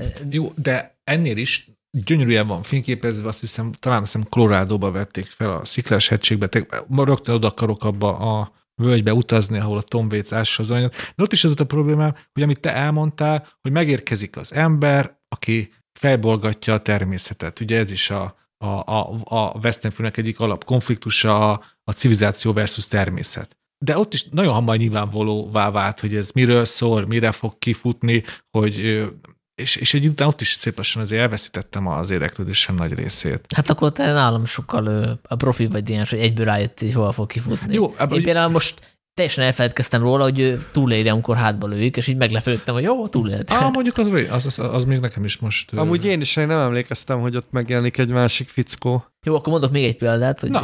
egy jó jelenetre, illetve jó uh, sketch a James Frankos, uh, amikor ugye bankot rabol. Nem csak azért, mert van benne egy mémes mozzanat, ugye, amikor itt, uh, ott van a nyakában a hurok, és akasztják föl, és akkor oda szól a másik csávon, aki, aki ott áll mellette, hogy első alkalom, hogy ebből mém lett. És ugye, hogyha azt nézzük, hogy ebben mi történik, hát ez se túl izgalmas, ugye megpróbál kirabolni egy, egy bankot, aztán majdnem felakasztják, de jönnek az indiánok, megmenti valaki, akiről kiderül, hogy ő ellopott egy csordát, ezért gyakorlatilag csöbörből vödörbe kerül, és utána megint az akasztófán végzi, és utána az utolsó jelent az, hogy miatt ráhúzzák a fejére egy csukját, hogy lát egy, egy fiatal szép lányt a tömegbe, és így rámosolyog, ő visszamosolyog, és ennyi. És szerintem itt ha a történet felől nézzük, akkor, akkor semmi érdekes, tehát hogy akkor nem értjük, hogy ezt mi akarták elmesélni. Szerintem azért akarták elmesélni, mert hogy mert egyfajta ilyen mentalitás tök jól vissza, tehát ennek a James Franco-nak a, a személyiségét így összefoglalja. Mert ugye, hogyha téged vagy engem ki akarnak végezni, és az utolsó pillanatban mi nem azzal fogunk foglalkozni, hogy ránk mosolyog valaki, hanem hanem mondjuk lepereg a szemünk előtt az életünk, a, meg a halálfélem így elvakít. Ő viszont így teljesen fölcsillan a szeme, elfelejtkezik róla, hogy ott a hurok a nyakában, és hogy ez az ő mentalitását szerintem tök jól tükrözi, hogy ő ezért lett bankrabló, mert hogy... Mert, Hát hogy mert, csibész. igen, meg hogy mindent ösztönből csinál, ő nem gondolkozik a következményeken, azon, hogy él- élhetne más életet, tisztességes életet, ő elmegy bankot rabolni, mert az a legkönnyebb út, tehát hogy ennyire a- jelenben él. Hát amiről te beszélsz, ő egy ilyen tipikus ö, spagetti western antihős egyébként, arra egy Igen, variáció. És akkor most rögtön ellentmondásba keveredek magam, ugye mondtam, hogy, hogy nekem nem tetszik, hogy így volt egy ötletük, aztán leforgatták. Például az a James Frankos epizód szerintem annyira fantasztikus a végső poénja miatt, hogy már csak azért érdemes volt leforgatni. Szóval itt van az én nagy ellentmondásom, és igen, az egy, szerintem az egy kiemelkedő része ennek a sketch filmnek, és amit te most elmondtál, hogy a sors furcsa fintora, hogy alakítja az életünket, hogy azt hiszi, hogy megmenekül, aztán mégis felakasztják. Azt viszont úgy ki tudom emelni a Buster Scruggsból, hogy hogyha valakinek, nem tudom, figyelemzavaros, és csak négy óráig tud valamire odafigyelni, akkor ezt, az, ezt a kis epizódot levetítem neki, hogy a Cohen filmek nagyjából ezeket a filozófiai, ö, egzisztencialista filozófiai próbákat vetik fel, és ilyen akasztófa humorral operálnak. Arra Szó szerint. tökéletes. Igen, igen. igen. Igen, egyébként eszembe jutott erről az epizódról egy hát teljesen furának tűnő ilyen kulturális kapcsolódási pont, hogy nekem van egy ilyen ilyen képes könyvem a zen buddhizmus alapjait meséli és itt van egy ilyen képregény, hogy a, a főszereplő az valami szakadék fölött lóg, és így látszik, hogy már a, le fog esni, mert a, tudom én, a, a kötél, ami tartja, nem elég erős, és ahogy ott lóg, meglátja, hogy hopp, ott nő egy ilyen, nem tudom, szamóca, vagy valami, valami kis gyümölcs a, a szakadéknak a szélén, és akkor azt így teljesen lelkesen azt így megeszi.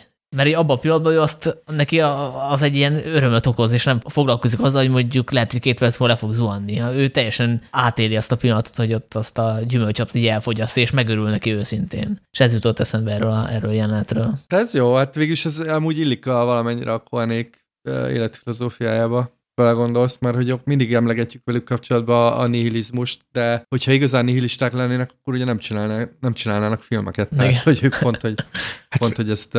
Nekem egyébként a, erről az akasztásról a tanú című magyar Ha. jutottam be, hogy ott is az akasztás már ilyen a rutin része, és akkor hát ott végül pelikán, el- vagy hogy hívják, pelikán elvtárs. Lekerül a, a kötélről.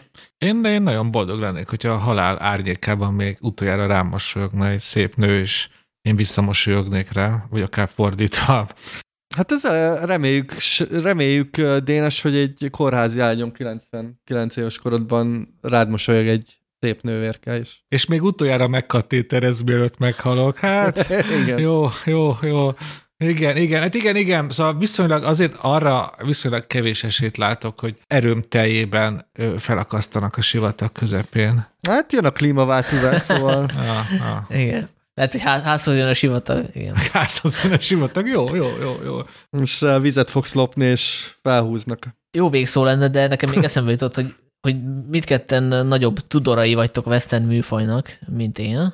Igen. Hogy ilyen szemmel nézve így nem, nem csillant fel a szemetek néha egy-egy utalás láttán. Tehát, hogy a, aki western fanatikus, annak nem okoz örömet ennek a utalásoknak a visszafejtése, mert az itt elég sok van. Tehát persze, hát nyilván ezt, amit te is percegettél, hogy milyen szépen van megcsinálva, tehát hogy ez, tényleg ez technikailag ez egy ilyen gyönyörű, szép western film. Nekem nagyon tetszett az a játék, hogy ugye milyen műfai sablonokat idéz meg, tehát szerintem például a, ez a telepes western vonal, ez tök jó, mert hogy én nagyon szeretem ezeket a karavános filmeket, és abból azért relatíve szerintem a Kelly Reichardt filmje óta, hogy a Mix Mix Cutoff, azóta nem is emlékszem, hogy készült volna jó, és azelőtt a film előtt sem készült legalább 15 évig, tehát hogy tök jó, hogy ezek így felbukkannak. Nem tudom, Dénes, te, te vagy a fő Western tudor. Hát annyi, hogy ez a, ugye a, a telepes western aztán a legproblematikusabb, mert ugye az arról szól, hogy elindulnak a fehér telepesek, és meghódítják a vadnyugatot, és akkor ugye győzelemmel zárul, már elérkeznek, nem tudom, Oregonba, Kaliforniába, és alakítanak egy új várost, vagy egy új farmot, és aztán ugye jött a revizionista western, meg az ilyen, ilyen olyan elégikus western, és azért ezzel a, ezzel a történettípussal azért nehéz mit kezdeni. Például a, Na jó, de most mondtam a Kelly Hát tudom, de ezért mondom, hogy nagyon kevés van ilyen. Amióta, amióta az, hogy klasszikus western, ennek a, ez az éra írának vége van, nagyon ritkán nyúltak ehhez a történetszához. Most nekem arra jutott eszembe, hogy például a, a törvényen kívüli Josie Wells, arra emlékeztek egy Clint Eastwood Western, azt hiszem 1975. Ugye az például tök érdekes, az úgy indul, hogy ott ö, mindenki utálja magást, mindenki egy, egyedül van, ugye a polgárháború után, és akkor szép lassan össze, összeáll egy ilyen multikulti közösség, hogy Indián, Clint Eastwood, ugye a túlélő szőkenő, azt hiszem lehet, hogy már más hajszíne, és akkor ők alapítanak a vadnyugaton egy ilyen kis közösséget. De az, hogyha egy kicsit messziről van nézzük, akkor a törvényen kívüli Josie Wells kimondható rá, hogy az az ilyen telepes westernek egy ilyen újra gondolása. De nagyon nehéz példát mondani erre, mert ugye az egész Western történet abba az irányba indul, hogy ezt a, ezt a hősies telepes történetet, ezt ugye megkérdőjelezzük, vagy, vagy akár próbáljuk elfelejteni, mert azért ez nem így történt. Ja, meg hát, e, ezen túl is vannak utalások, amiket valószínűleg nem tudunk fölfejteni, mert például nem néztük a Gunsmoke című western sorozatot. Hát igen. És igen, elvileg az IMDb szerint a, az Oregonos rész, ugye a egyébként az a cím, hogy The Gal Who Got Rattled, ami a Zoe Kazan a főszereplője, hogy az, annak a vége az teljesen ugyanolyan, mint a Gunsmoke egyik epizódjai. Tehát van, vannak ilyen apróságok. Vagy például, amikor a Buster Scruggs bemegy a, a szalomba pókerezni, ugye kap egy lapot, két ász, meg két nyolcas, hogy ez elvileg ugyanaz, amit a legenda szerint a Wild Bill Hickok kapott, amikor ugye fejbe lőtték. A Dead Man's Hand, vagy mit mondanak? Igen, Dead Man's Hand, igen, igen, igen. igen. Úgyhogy hát igen, vannak de, ilyen csemegék benne. Hát, de szerintem ezek azért inkább olyan típus helyzetek, amiről nem egy konkrét western film jut az eszünkbe, hanem az, hogy igen, ezt már láttuk, vagy egy tucatszor, és akkor mindig várjuk, hogy a Koenék hogy csavarnak rajta egyet. Nekem inkább ez a, ez a visszatérő érzésem volt a, a film uh-huh. közben. Amúgy, ha már csak nekem éppen a legizgalmasabb trivia, ami talán kitalálható is lett volna, hogy az aranyásos rész, az például egy, Jack London novella alapján készült, és hát ugye kiírta a leghíresebb aranyásos sztorikat, ugye Jack London, szóval jó, jó forráshoz nyúltak a Koenék, mint ahogy már karrierjük során. Még egy apróság, utolsó epizód, azt ti értettétek, hogy ez mi történik? Mert ugye nyilván úgy van felépítve az egész történet, hogy arra asszociáljunk, hogy ők, őket most így elragadja a, nem tudom, az ördög, és így mennek a túlvilágra, de közben meg ott egy hulla a csomagtartón, tehát akkor az a hulla, az micsoda? A kérdésre nem tudok válaszolni, csak arra, hogy Western utalások, az például egy egyértelmű hatos fogas szituáció, Igen. 1939, John Wayne, Western, ugye John Ford rendezésében, ahol társadalmiak egymástól nagyon elütő személyek kerülnek egy kis hatos fogadba, egy szűk környezetbe, ezt, az, azt a vonalat viszi tovább, de átadom a szót hát ha ő a kérdésedre is tud válaszolni. Ja, nem, nem, én is a hatos fogatot akartam mondani, hát itt a, szerintem nem kell ezt így racionálisan felfejteni. Abban az epizódban szerintem azt az élményt ragadják meg, amikor utazol a, az ismeretlenbe, olyan arcokkal, akikkel vé, a, tényleg a véletlen sorsolt össze, és abban van egy ilyen alapvető bizonytalanság, tehát én nem utaztam még a vadnyugatra lovaskocsival, de ezért utaztam már úgy, amikor így tényleg van ez a, van ez a hangulat, hogy minden egy kicsit bizarr uh, ugye az ismeretlenben. Szerintem itt e, erről az érzésről van szó, és ezt mondjuk jól megragadják, csak itt is az van, hogy kicsit talán hosszan és ráérősen. Jó, még valami?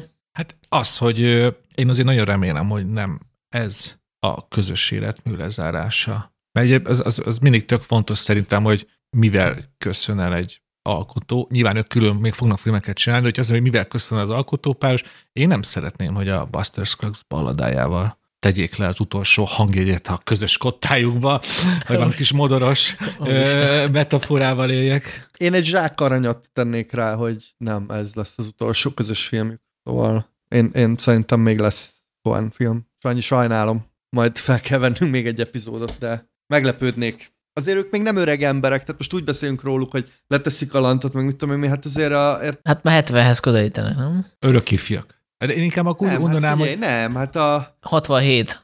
Joel Cohen, 67. Na, hát az, az nem olyan durva. Hmm. Hát a Tarantino már vissza akar vonulni, ő is már Jó. majdnem ennyi. Hát de a Tarantino már nem tudom, 20, 20 éve akar visszavonulni. De én azt sem szeretném, hogy ilyen csodott hangon érjen vissza a, a Cohen kibeszélő song, szóval... Hát nem, mert még lesz egy epizód, ahol még lesz egy adás. elmondjuk, hogy szerintük melyik a legjobb Cohen film, mindenki hoz egy saját Cohen-es toplistát, és megindokoljuk. Az már nem lesz egy két órás adás, azt én megígérhetem. Illetve eszembe jutott még valami, amit megcsinálhatnánk, majd legfeljebb megvétozzátok, hogy mindenki hozhatna egy ilyen rövid kétperces szinopszist, hogy ő milyen Cohen filmet rendezne. Vagy ha Joelék fölhívnák, hogy hogy akarunk egy filmet csinálni, és a legtipikusabb jegyeket sűrítsük bele, úgyhogy ha ebben benne vagytok, szerintem érdekes játék lenne. És akkor esetleg a hallgatók megszavazzák, hogy ki élet a legjobb verzió. Jó, én benne vagyok, tetszik. Egy kankuni utazás, vagy mit nyer a győztes? Hát igen. hát jó, vagy jó, jó, akkor hova? Jó, köszi. Egy, nem, egy jegyet a Buster Scruggs balladájára. Hát akkor direkt rosszat fogok írni. És akkor zárásként az, az ajánló rovat, ami múltkor elmaradt, úgyhogy pótoljuk. Nem tudom, Zoli, te hogy állsz a Tarantino könyvvel, mert a kettővel ezelőtti adásban beharangoztatod, hogy majd referálsz róla. Az van a Tarantino könyve, hogy nagyon-nagyon jó, csak elkezdett olyan filmekről írni, amiket még én nem láttam, és most kicsit belassultam az olvasásra, mert meg kell néznem a filmet, mert úgy azért az ember nem olvassa el 30 oldalt egy filmről, úgyhogy nem látta. De jogos. Ö, Ugye a Tarantino könyv egyébként eddig szuper, egy kis ilyen életrajzi adalékkal indul a gyerekkorából, hogy milyen mozikat, mo- milyen mozikba járt meg hogy, ami már ilyen what the fuck, hogy ilyen hat évesen már vitték ilyen ultra erőszakos filmekre, és aztán elkezdi a, a Bulletról ír 30 oldalt, meg Steve McQueenről, és azért kurva jó az a könyv, mert hogy ugye ez mindig izgalmas, amikor egy filmes kvázi filmkritikákat ír, és ez ilyen tarantinos filmkritika, aki már látott vele interjúkat, amikor filmről beszél, az úgy nagyjából tudja, hogy mire számíthat. Ráadásul itt ilyen dolgok vannak, hogy nem is tudom melyik filmnél így megemlíti, hogy ja, egyébként a Walter Hill volt a mási, másodrendező, és akkor meg is kérdeztem, hogy ez meg ez miért van így. Tehát, hogy van egy ilyen kis belterj benne, ami jót tesz, de még így a harmadánál sem járok. Most indulnak azok a 70-es években ilyen obskurus filmek, amiket még nem láttam, úgyhogy próbálom, próbálom be, bepótolni, és majd akkor ajánlom rendesen is, de eddig nagyon szuper. Meg esetleg csinálhatna egy ilyen letterboxos, vagy nem tudom, bármilyen listát a megemlített filmekről, hogy el- elkezdhessük nézni, hogy mire elér hozzánk a könyv. Bár nem hiszem, hogy lesz magyar verziója, addigra meg tudjuk nézni. Én remélem, hogy lesz, mert én úgy nagyon olvasmányos, meg tehát azért Tarantinak még mindig van húzó, vagy mindig húzó név, és mondom, az elején ilyen filmek vannak, hogy a Deliverance, a Bullet, a Piszkos Harry, tehát ezeket nyilván mindenki látta, és akkor most indulnak ilyen The Outfit, nem láttam még sose. Amúgy ez aránylag friss hír volt, lehet, hogy pont a könyvből ollozták ki ezt az újságírók, hogy ö, Tarantinak egyszer volt egy olyan ötlete, hogy remake-et forgat a The Outfitből. Az egy ilyen 70-es évekbeli gangster, amerikai gangster film. Még én se láttam. Igen, igen, egyébként ez az érdekesebb a könyvben, hogy, hogy olyanokat ír le, hogy miért jó a színészi játék, mik benne a jók, mik nem működnek, szóval filmkritika egy kicsit, de azért ilyen alkotói szemmel nézi, és az nyilván érdekes, meg így feltárulnak Tarantinónak a, a mániái. Tehát azért... És a könyvben is beszólt Truffautnak. Én azt hiszem, egy ilyen Sight and Soundos interjúban egyszer nagyon keményen beszólt pár hónapja François Truffaut. Hát ott még nem járok, mert lehet, hogy beszól. Itt ö, van, akinek így beszólogatott a könyvbe. Tehát nem, nem beszólogat, csak hogy például leír ilyen, hogy, hogy miért nem működnek szerinte bizonyos dolgok bizonyos filmekben. Ez jó, ezt tetszik, én is el fogom olvasni. Szerintem aki filmrajongó, vagy így kemény vonalasabb filmre, most nyilván aki így nem ismeri a, nem tudom, ezeket a filmeket, meg egyáltalán hidegen hagyja, az, az azért ne, ne vegye meg ezt a könyvet, mert hogy majd kiderül belőle valami, de aki szereti, annak csemege. Egyébként el is vicceli Tarantino, mert írja, hogy hát, hogyha nem tudod ezt a sok nevet, meg izé, akkor igazából abban a helyzetben vagy, mint a emberek 99%-a, mert hogy így én is úgy olvasom, hogy Google-lel, Hm. mert hogy rá kell keresni, mert érted, a, te sem emlékszel, hogy a bulitba a nem tudom milyen harmadik nyomozót kiátszott, ő meg egy oldalt ír a csókáról, hogy nem tudom mi, hogy alakult a karrierje, meg miért volt jó, stb.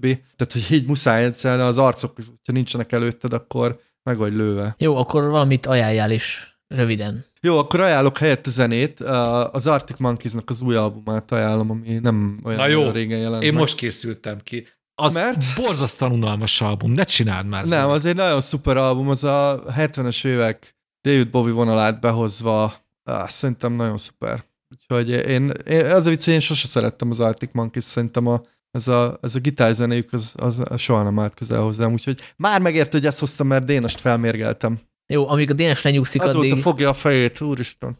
amíg a Dénes lenyugszik, addig én meg Jó, csak annyit, hogy mondjak el, hogy a Zoli jobban ért a filmekhez, mint a zenéhez. Ez most számomra egyértelműen kiderült. Igen. Jó, hát én meg egy olyan filmet ajánlok, amit fenntartásokat tudok csak ajánlani, mert hogy nem voltam vele teljesen kibékülve, de a koncepció az nagyon tetszik. Ez a Kikutyája vagyok én című kreatív dokumentumfilm, ami a lakatos Robert. erdélyi alkotónak a filmje, aki, akinek én már több filmét láttam, ezt utólag jöttem rá, amikor megnéztem a filmográfiáját, csak eddig ő mindig a kamera mögött volt, úgyhogy azért nem, nem volt annyira ismerős a, a feje.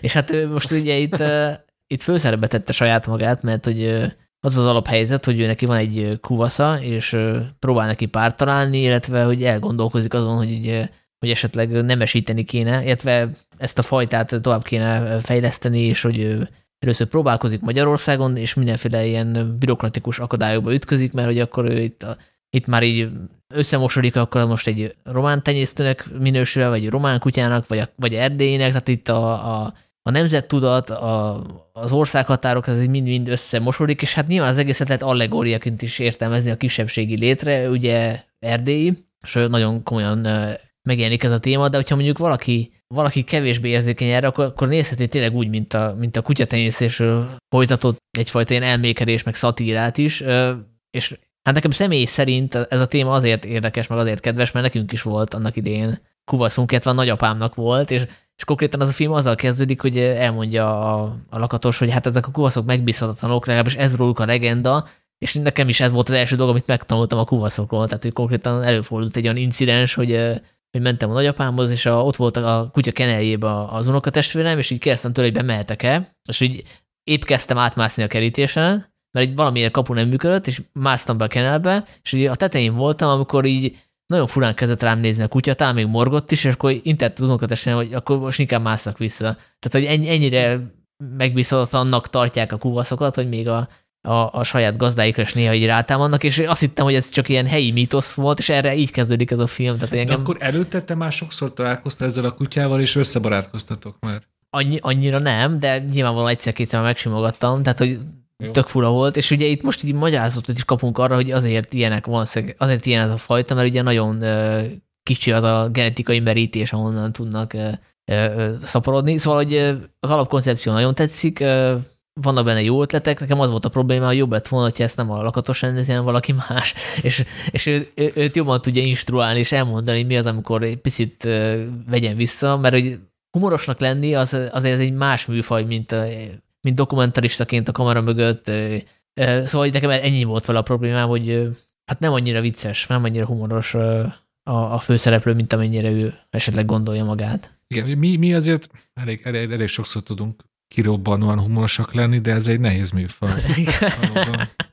igen, igen. És szép, szép kutyák vannak benne egyébként. Hát van benne sok korcs is, de ugye pont erről szól a film, hogy lehet, hogy a korcs az, az egészségesebb. Sőt, sőt, hát biztos is, mert egy genetikailag változatosabb, mint az a, és a szerencsétlen kuvasz, akit egymás közt terjesztenek. Hát ilyen beltényészet, igen. igen. De amúgy nem csak, hogy életerősebb, de akár akár küllemében is lehet szép egy korcs, szerintem erre is mutat példákat a film, meg amúgy a valóságban is lehet látni, egy ilyen, attól, hogy keverednek fajták. Igen, igen, meg hát van egy ilyen érdekes technikája a filmnek, hogy ugye van egy alapkoncepció, hogy ő tenyészteni akar kuvaszt, és ugye történnek ilyen akadályok, amiket most nem lők le, és akkor teljesen el, elkanyadik más irányba a film. Tehát ő azt mondja, hogy akkor, akkor én most ezt nem csinálom, csinálok helyette valami más, tehát hogy állandóan változik a, a filmnek a fókusza.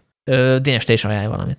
Én is egy könyvet szeretnék a, a hallgatók figyelmébe ajánlani. Itt most ugyanazt el kell mondanom, mint a Larrynél, hogy elfogult vagyok, mert ö, hosszú várakozás után az egyik legjobb barátomnak, ez most egy másik legjobb barátom, Aradi Péternek megjelent a bemutatkozó regénye, az a címe, hogy A csend, amire vágytál, ugye már a címe is hibátlan, akkor én is elmondom azt, most akkor átváltok arra, amit a Zoli mondott, hogy jelenleg a, a felénél tartok, és eddig, hát így nehéz elvonatkoztat, nem tudom, szóval nagyon különös érzés úgy olvasni egy regényt, hogy ismerem az íróját, és akkor egyes szófordulatai, amit mondjuk évek óta hallok tőle, egy visszaköszön a szövegbe, vagy akár egyes ilyen, ilyen történet szilánkoknak is mondjuk így sejteni vélem, vagy akár tudom a, a valóság magát, és hogy miről szól ez a könyv, ez egy ilyen, hát ez egy ilyen kemény, ö, hát egy ilyen, ilyen drogos és buli regény és önkeresés egyszerre, egy ilyen 20 éveiben járó fiatalról és a legjobb barátjáról szól, akik... Rólad? Ö, nem, egyébként én nem szerepelek a könyvben, legalábbis nem, nem, nem eszik ki. De a köszönő listán sem? Ö, nem, képzeld el, hogy a köszönő listán sem, nem is tudom, hogy miért ajánlom most, bevallom őszintén, tényleg köszönöm, de hogy tényleg, hogy így belemegy a budapesti éjszakába, ö, elkezdenek dohányboltokat, nemzeti dohányboltokat rabolni, a NER egyik üzemébe dolgozik a fő, szóval van benne minden a mostani valóság, valóságból, és az egésznek van egy ilyen tök jó, ilyen gördülékeny, mostani budapesti nyelvezetet nem tök jól tükröző kifejezésmódja. Eddig, amennyit olvastam belőle, az tök jó volt olvasni, visz magával a szöveg, és nagyon-nagyon tetszenek az ilyen kis mini kalandok, amik történnek a főse, és ugye ezt most úgy ajánlom, hogy a felén tartok, és nagyon kíváncsi vagyok, hogy ebből a sok burizásból, rablásból, és ilyen nem törődöm nihilista viselkedésből, vajon mi lesz, vajon lesz erkölcsi mondani mondani a végén, vagy, vagy, vagy teljes megsemmisülés, vagy, vagy, vagy lehet, hogy feltűnök a legvégén, ki tudja.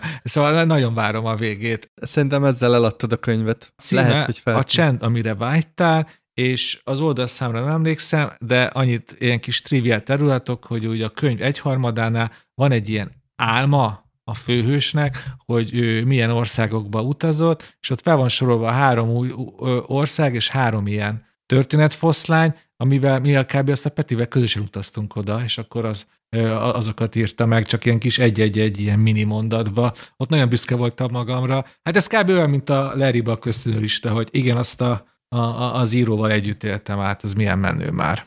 Szóval azt hiszem, még nem mondtam, csak kétszer elmondom harmadszor is, a csend, amire vágytál, tökéletes karácsonyi ajándék. Zoli, neked postázhatom, vagy hogy csináljuk? Ö, engem meggyőztél, úgyhogy tegyél el egy példányt, és majd ha hazamegyek, akkor átveszem. Mert.